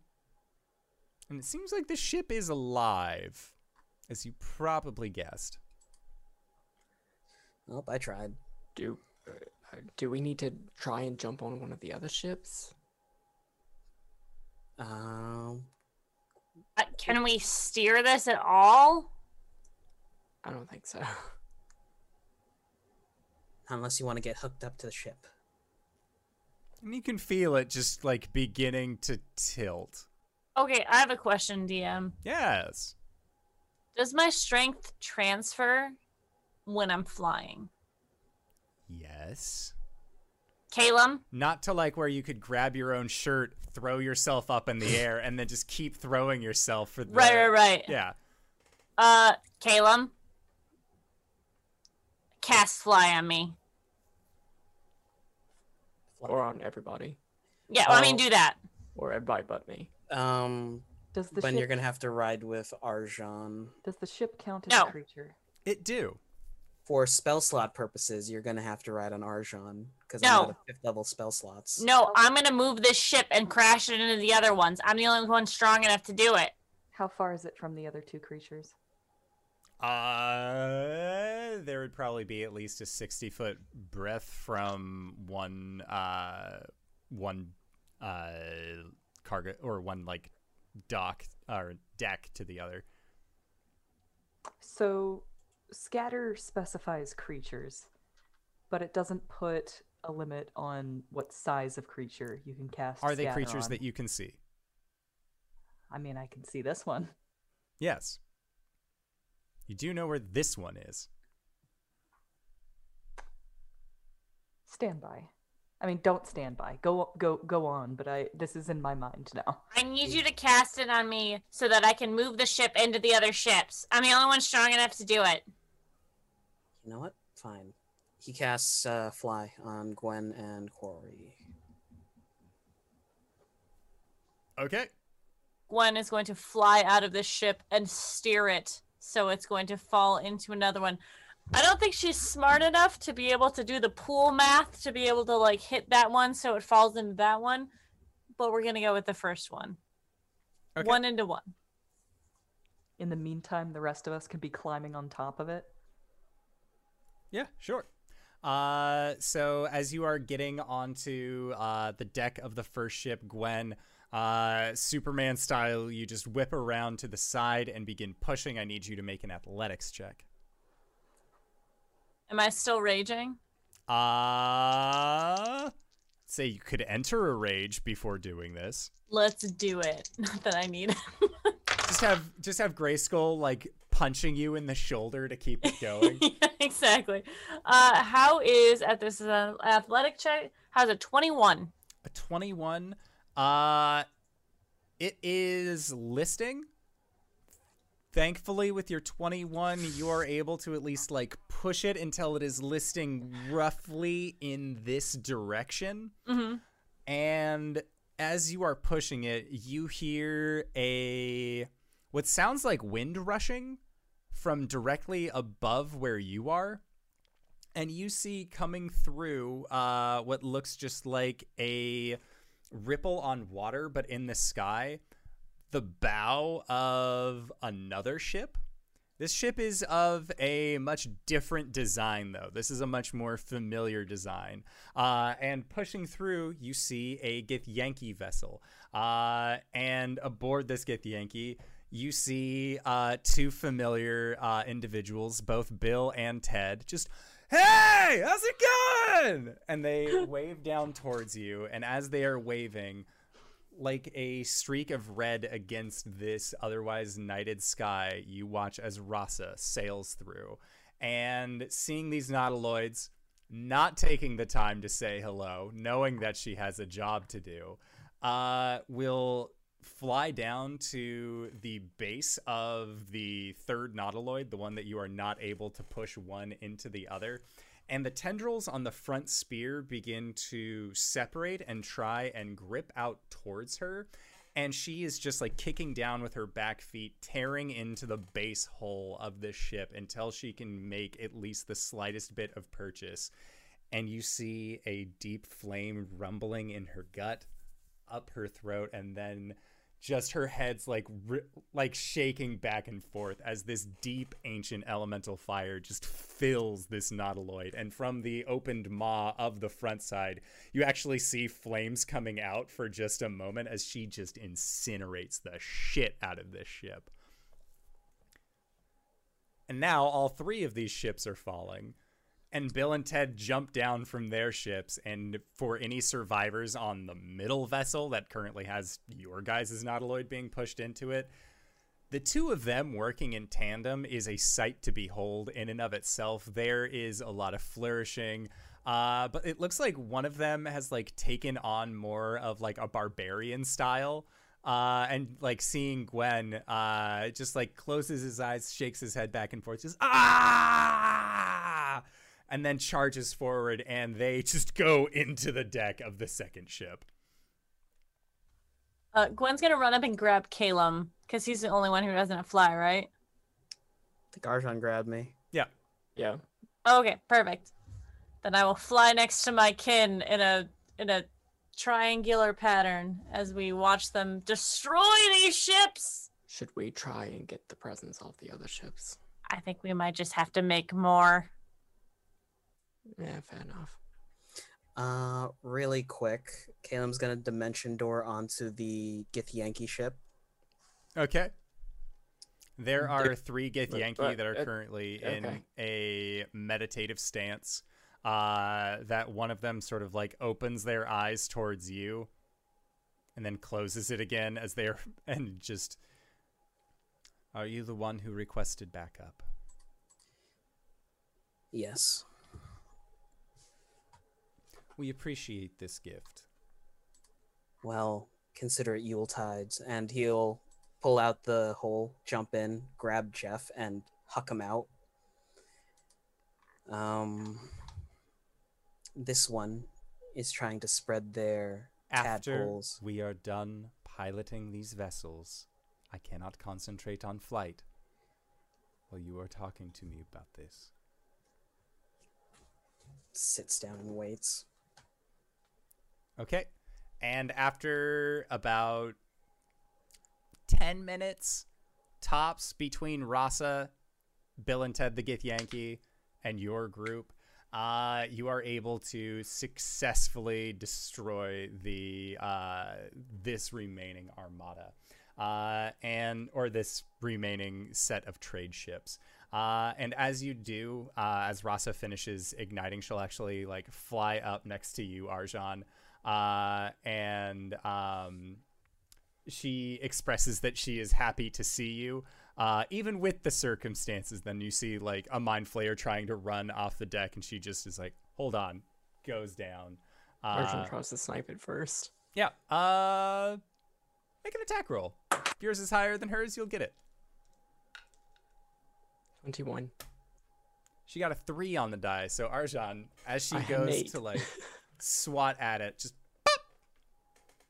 and she like looks at you like you just took my kill, but then she realizes that you're using the crossbow that she gave her, and she's like, "Yeah, fuck yeah!" Like there is a, a moment of acknowledgement between the two of you.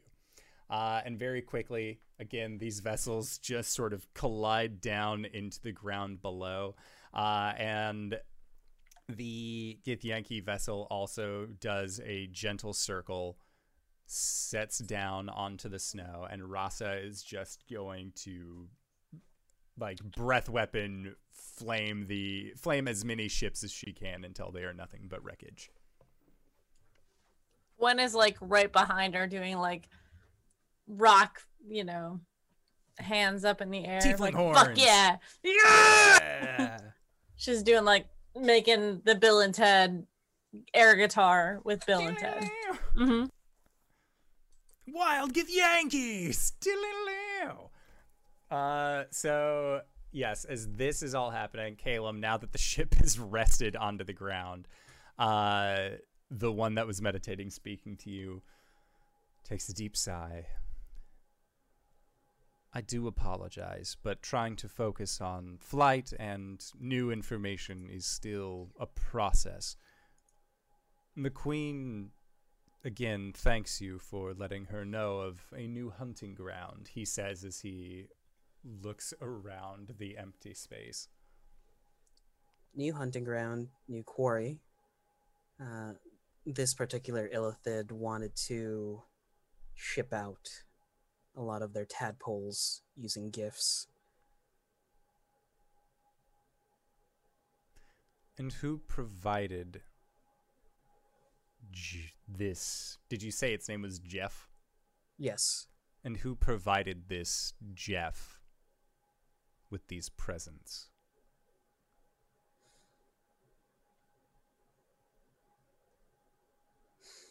unknown. They look at you, kind of squint. Then we will be wary of all gifts that we see on the material plane, for they could be Jeff's tricks.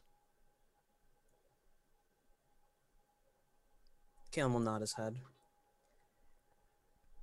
Well, Do you know of any more of these beings here? no, from the information we gathered, there were only three ships in the sky. They nod. Are you familiar with the ruler of these lands? Yes. Would you like to initiate talks with them? An introduction would be in order. Okay. Yeah.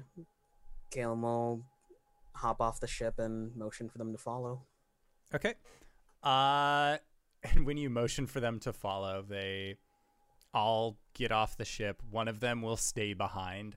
Uh, and you see that as uh, you are all leaving its presence, there is a cloaking effect that seems to go over the ship. Like uh, you recognize this as a hallucinatory terrain spell uh, to kind of hide its presence.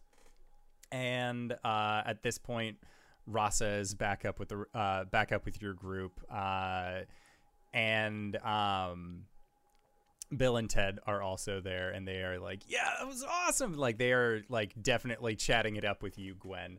Uh, they don't believe they've ever met you before, but they they like your style. You were gone on that session, uh, but they are very excited to meet somebody who is of a similar mindset when it comes to when it comes to battle strategy. And together, your group is able to make it back to Santar's fortress. Uh, and when you arrive, um, Baba Farrell has changed uh, from the very tattered, worn Fomorian clothes that she had before, and is now wearing uh, like a red, uh, like a nice red sweater that seems very cozy. Uh, she has again like kind of uh, thicker leggings on as well. She just looks very cozy, and that purplish skin that you associate with her as a night hag seems to be lessening in color. Um, and uh, she has set out uh, what looks just like cups of hot cocoa. There are other beverages and uh, bereavements, that sort of thing, uh, that you are able to indulge yourselves upon. Uh, and Santars, both real and mechanical, uh, are there to greet you as well. And Santar uh, comes out uh, just with a deep hearted laugh uh, as he sees the lot of you. Uh, and just says, That was a sight to behold. Congratulations. What the hell? And like points up towards the giant red dragon that's there. You wanted our help. This is what you get, man. I. That's incredible. Really. I, uh, And like I'm- looks at the fortress. we might have room for everyone. Yeah, I just want to say, if next time you have, you know, mind flayer problems, you might want to call in the professionals. Pointing back at Rasa and the uh, Gith. And the Gith end up looking towards Santar and say, Are you the ruler of this place? Uh, yes, yes, I am. we have a feeling that from this area, you have access to many facets of the multiverse. Is this correct? Uh, yes. And this is a relatively safe place, minus the Jeff incident. Is this also correct? And Santar sort of like furrows his brow. Just like eyeing Santar. Yeah. Go Uh, ahead. Answer yes, I dare you. Hey, uh, I- Remorhaz out there. what, what, uh, I have a question. Uh, sorry, I don't mean to interrupt, but, um, this is kind of like a holy ground. Like, a lot of people really like depend on this area. You guys don't have, like, ill intentions being here, right? We are guardians. Good. We make sure that places like this do not succumb to the powers of the Illithid or this Jeff individual. You know, fuck that guy. Okay, cool. I just wanted to make sure you weren't, like, edging for more territory, okay? We seek to, if allowed, have a post here. A station, if you will. You would have a set of defenders at your disposal And in return, all we ask is for a jumping ground. Santar just, uh, uh, and looks towards Mechanus Santar, and Mechanus Santar nods and says, um, it would be fortuitous to have more guardians. And Santar just sort of like shakes his head and laughs and says, uh, I, yeah. Make yourselves at home out there, I guess. If you need anything, please let me know. I do owe you a great debt. A debt that the Queen will surely call upon one day. But for now, this will suffice. And you see that this Gith does not smile, but there is like a little bit of their voice as they are speaking that would denote that they are pleased with this interaction. Santar, we weren't we weren't able to get all the presents back. They were doing bad things with them. Santar he looks deflated when you say this. And he says, I just I just wanted to make sure everyone was able to get them all at the same time. Right. Well, and you have time distortion powers, right? I mean, if we all work really hard, can we save it? and Baba Farrell looks at you, looks at Santar, and says, He has time and like brushes her hand away. And then goes up to Santar and like puts a hand on the side of his face and says, How about instead of trying to do it all at once, you make it span out for seven to ten days? That way, you can make sure everyone gets it in a timely fashion, but you aren't so constricted in doing the things that you're interested in doing. Or even like 12. Or like eight nights. Some modicum of nights. Well, Eight I to just I.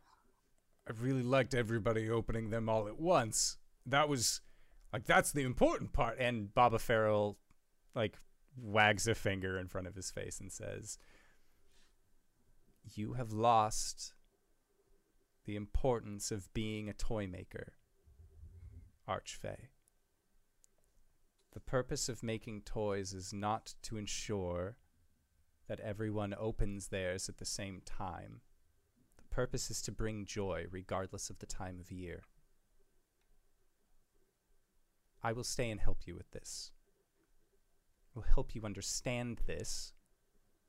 So that way, as they pointed out, you do not have another Jeff situation on your hands.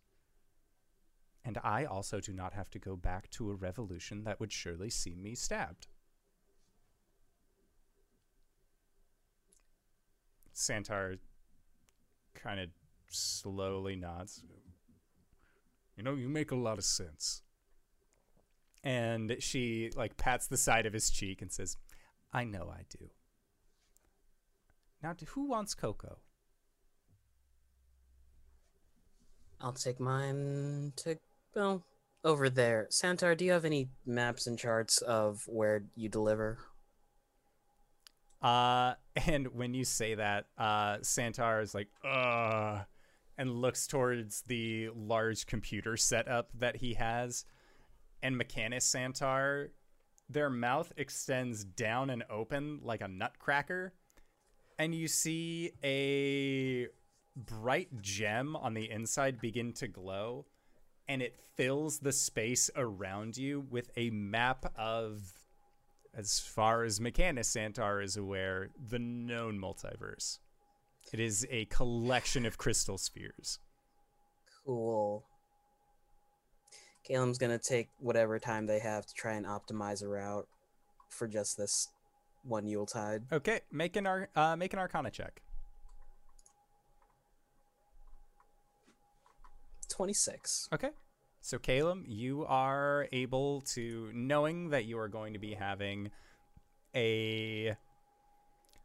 Knowing that you're going to be working with a set of days, somewhere between 12 to 7, as far as uh, Santar's shipment time is uh, made available, you are able to better organize a route between these separate places. And you kind of get like a brief rundown on certain areas, being like, oh, we can't go here. That's the plane of fire. Only certain Santars can actually deliver over here. Uh, that sort of thing. So it does take you a little bit of time, but you do work with them enough uh, that you were able to help secure uh, a route. Gwen, what would you like to be doing as uh, as this Santar adventure begins to wrap up? I think Gwen's gonna try and help make toys as much as she can, Okay. or encourage people who are making toys. Do you have any kind of artisan tools? Well, that's a good question. Um, She has panpipes. uh, I, I, I, I have a dice set and flutes. and a Okay. flute. Awesome. Um, so if you wanted to help out with toys, that would be a sleight of hand check. Ooh, uh, okay. And if Alright. you wanted to help people uh make toys faster, you could either do an intimidation or a performance check, uh, depending on how you would like to uh, get them into shape to make said toys. Well, I got a 14 for sleight of hand. Okay, so for sleight of hand, Gwen, you are able. What kind of toys are you making? Because you can't make anything that has like uh, any kind of articulation. These are kind of No, going no. to be very much like little totems. Yeah, yeah, yeah. I'm gonna make um And are you making Got- them for like children's or are you making them for your Yeah. friends? absolutely for children because uh Gwen is not that skilled. Uh but I'm gonna make an, an a ra- no no what is the the creature that the Goliath use as Orok. Auroch. She's gonna make a bunch of little Auroch things out of her with her little hatchet and uh, some wood. She's gonna make sure one of them gets to her brother. Okay. And then Corey, is there anything that you're doing? She's going to make sure that a shipment of toys is delivered to some Eladrin children. I mean, I guess there's not any Eladrin children in the uh back at the revolution right now. They like a uh Toymaker made sure the only Eladrin Eladrin child that was there got out, right? Yeah. Oh, Gift to her. yeah, she'll she'll make sure something special goes to Bianca. Okay. And Yeah. Arjan, what are you doing? I would like to assist with the toy making, uh, in that I would like to use my alchemy supplies to create the D and D equivalent of five hour energy. That sounds like a perfect gift for children. Let's use let's do that alchemy roll. Well, I was thinking more for like oh, the for the toy makers. Got it. Okay, Yeah. yeah. But I mean, Arjan's instant energy. Uh, It's like a haste in- spell. Wis- wisdom. I would Wisdom alchemy? say this is a wisdom. It would be like a medicine check probably. And if you aren't skilled Uh, in medicine, then you would gain proficiency with it through your tools. Yeah, a, a wisdom check with alchemy. Yeah. So plus eight, 20. Okay. Yeah, Arjan, you, you know, like you have felt the effects of a haste spell before. You've had coffee before. You've had a variety of, of potent beverages and teas.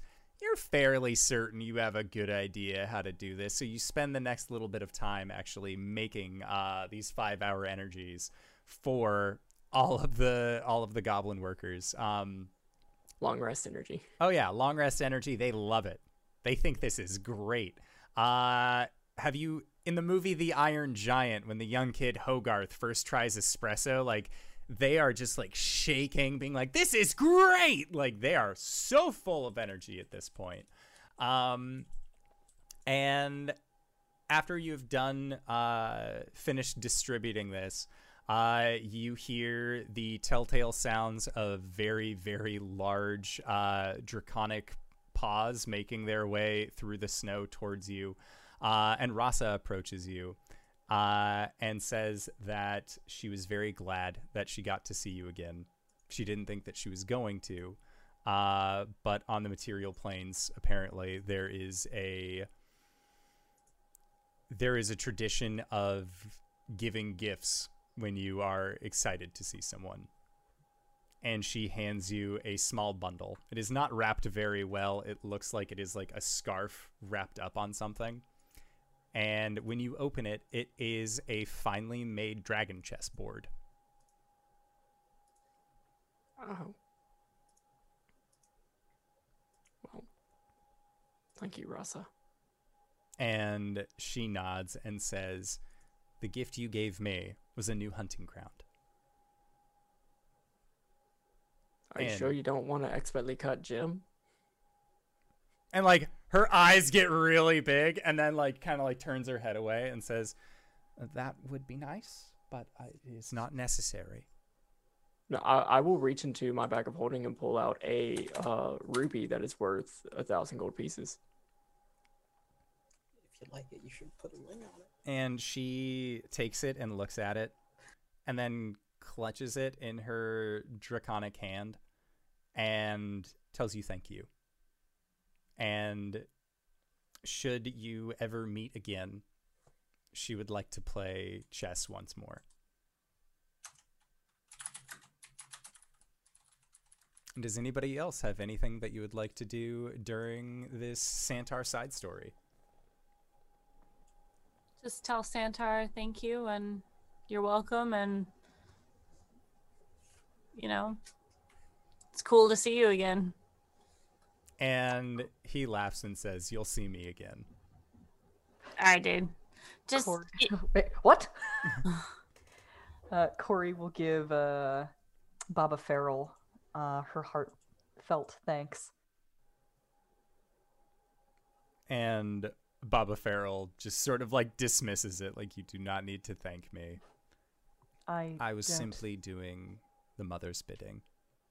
I don't think anything that we did there would have been possible without you. So thank you, Tormaker. And she smiles and uh, tells you, Be careful. And make sure those surfaces can experience the seasons once again. I promise. and she will gently put a hand onto your shoulder and that that is when Mechanus Santar uh, will approach and they have a stopwatch and they wind the stopwatch and then look towards you and say you wish to be returned to the exact moment correct yes, please. Yes. and they click onto the stopwatch and you see the hands beginning to wind. And they go very quickly. And as they do a portal of golden light appears underneath the four of you. This is very much uh, more of like a mechanus themed winter uh, than it is santar's uh, specific summoning circles. And with that you feel yourselves being wreathed in this golden light. And with the sound of bells and merriment, you are taken from where you are and then are immediately standing back in the center of the arena of the Dyson uh, of the Dyson's amphitheater, minus Calum, who had gone up and uh, to investigate the body of Ardent and stand next to uh, Osmond, the voice of the revolution, who is looks like they are just winding down from the speech that they have given. And that is where we will call it for tonight's holiday special. So I would like to say thank you to everybody who decided to stop on by and join us for this wonderful excursion through the holiday nexus. I had a blast, but I always have a blast whenever these people are on the show. So hey, Caleb, RJ, where can I find you? What do you do? Hey everybody, I'm RJ here on the channel. You can catch me at RJ282 on Twitter and Twitch, where I tweet about the nerdy things in my life and sometimes stream video games with my friends. You can catch me here always on Mondays as Sha- Calum, the Shatterkai Wizard Cleric. Uh, this Thursday, we're doing Elegant Magic over at G Game Nights, where I play uh, Jarvis Hawk. He's a magic thief boy who wants to get out of the family business. Uh, and Saturday, we're not doing anything. Sunday morning, you can catch me over at the Hype Goblins channel where I play Rollin Grandbrook. He's a cleric, sorcerer, half elf who is a monster fucker. Um, and hey, guess what? Second weekend guesting on Rime of the Frostmaidens here on the Indoor Adventures. DanaeKeener.com. Hello, everybody. I'm LB Hackemup. You can follow me at LB Hackemup on the Twitters and the Twitches. Um, I am going to be streaming next, uh, probably tomorrow evening on GGK. I don't think I'm going to be streaming during the day. I have life stuff to do. Um, and then on Thursday, I'll be streaming. Lauren and I will be doing a little bit of Jack's Jackbox gaming on our channel. Uh, and gosh, I pro- will probably be drunk and it'll be great because New Year's Eve.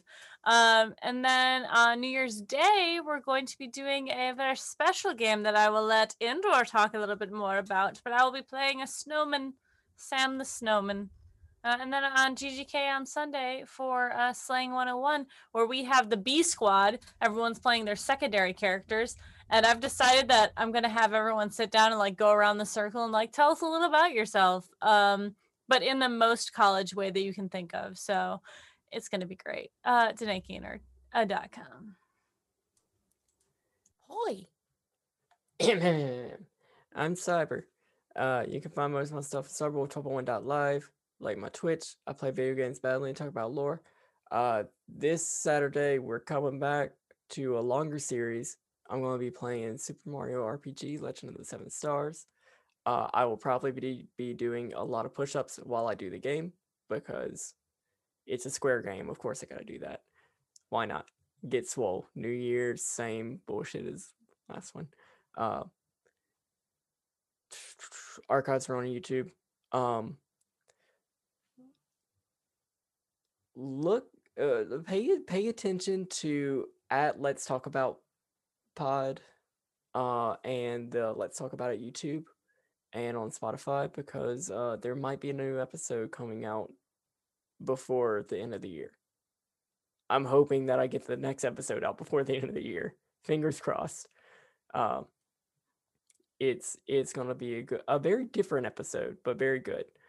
Uh, check out Jabroni TV and all the the cool people there. Uh, they're they're all doing really cool things. Eventually, we'll get more videos out. Eventually, um, but man, on demand content is hard to edit. Um, for the games I'm in, uh, I'm here. Uh, I'm here on Mondays. Hey, you found us. Good for you. Uh, I'm also here on Thursdays. We doing one on Thursday? I didn't prep for one on Thursday, but mm, maybe. I I got time. Uh, and that's it for now. Eventually on a Tuesday, we'll be back uh, playing Werewolf the Apocalypse on uh, High Shelf Gaming. But for now, that's uh, that's that's that's all, folks. DanaeKeener.com. Speaking of DanaeKeener.com, hi everybody, I'm Danae Keener. You can find me at DanaeKeener.com. I do nerdy drawings, mostly related to D&D and a lot of things on this channel. I'm posting a lot of art right now, so you want to go over there and check it out, see what I've been up to for the past year. Um, I play as Coriander the Legend Paladin on Mondays, and this Sunday you can find me right here uh, during what would normally be our Tomb of Annihilation slot. Long gone. Now it's Icewind Dale, and I'm running it. So come and check that out. See see what these guys are getting up to. Satan prides herself on doing something called uh oh shoot, what did she what did she call it? Um She just waves and says hello to the monsters as they arrive. Exactly. Like she she talks to the monsters. Uh, We haven't rolled initiative once, which I, I'm gonna try and rectify.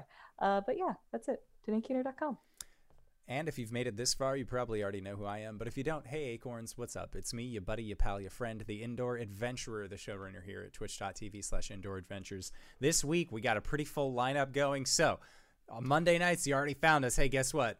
It's our Four Keeps campaign. This Wednesday, we have our Monster Noir game uh, holiday special being run by Graybeard of Graybeard at Graybeard Tavern. Uh, on Thursday, we might be having uh, Acquisitions Incorporated game I, or Tyrant Security. I don't know if we are or not, but we'll figure that out. Stay tuned. And on Friday, uh, hey, guess what? We liked doing it last year. We're doing it again this year. Our dear friend Jordan PH is silent in the middle of the of the Forgotten Realms Explained YouTube series is going to be running a dice or a dungeon crawl classics Christmas adventure that has to do with like candy worms this year. It's going to be crazy. Our, our other dear friend Lex Mandrake is going to be joining us as a guest as well. So if you like either of those people and you're interested in, in dungeon crawl classics, feel free to come on by. Oh, yeah, LB, Danae is to be there. I think RJ is to be there. I know I've never played DCC before.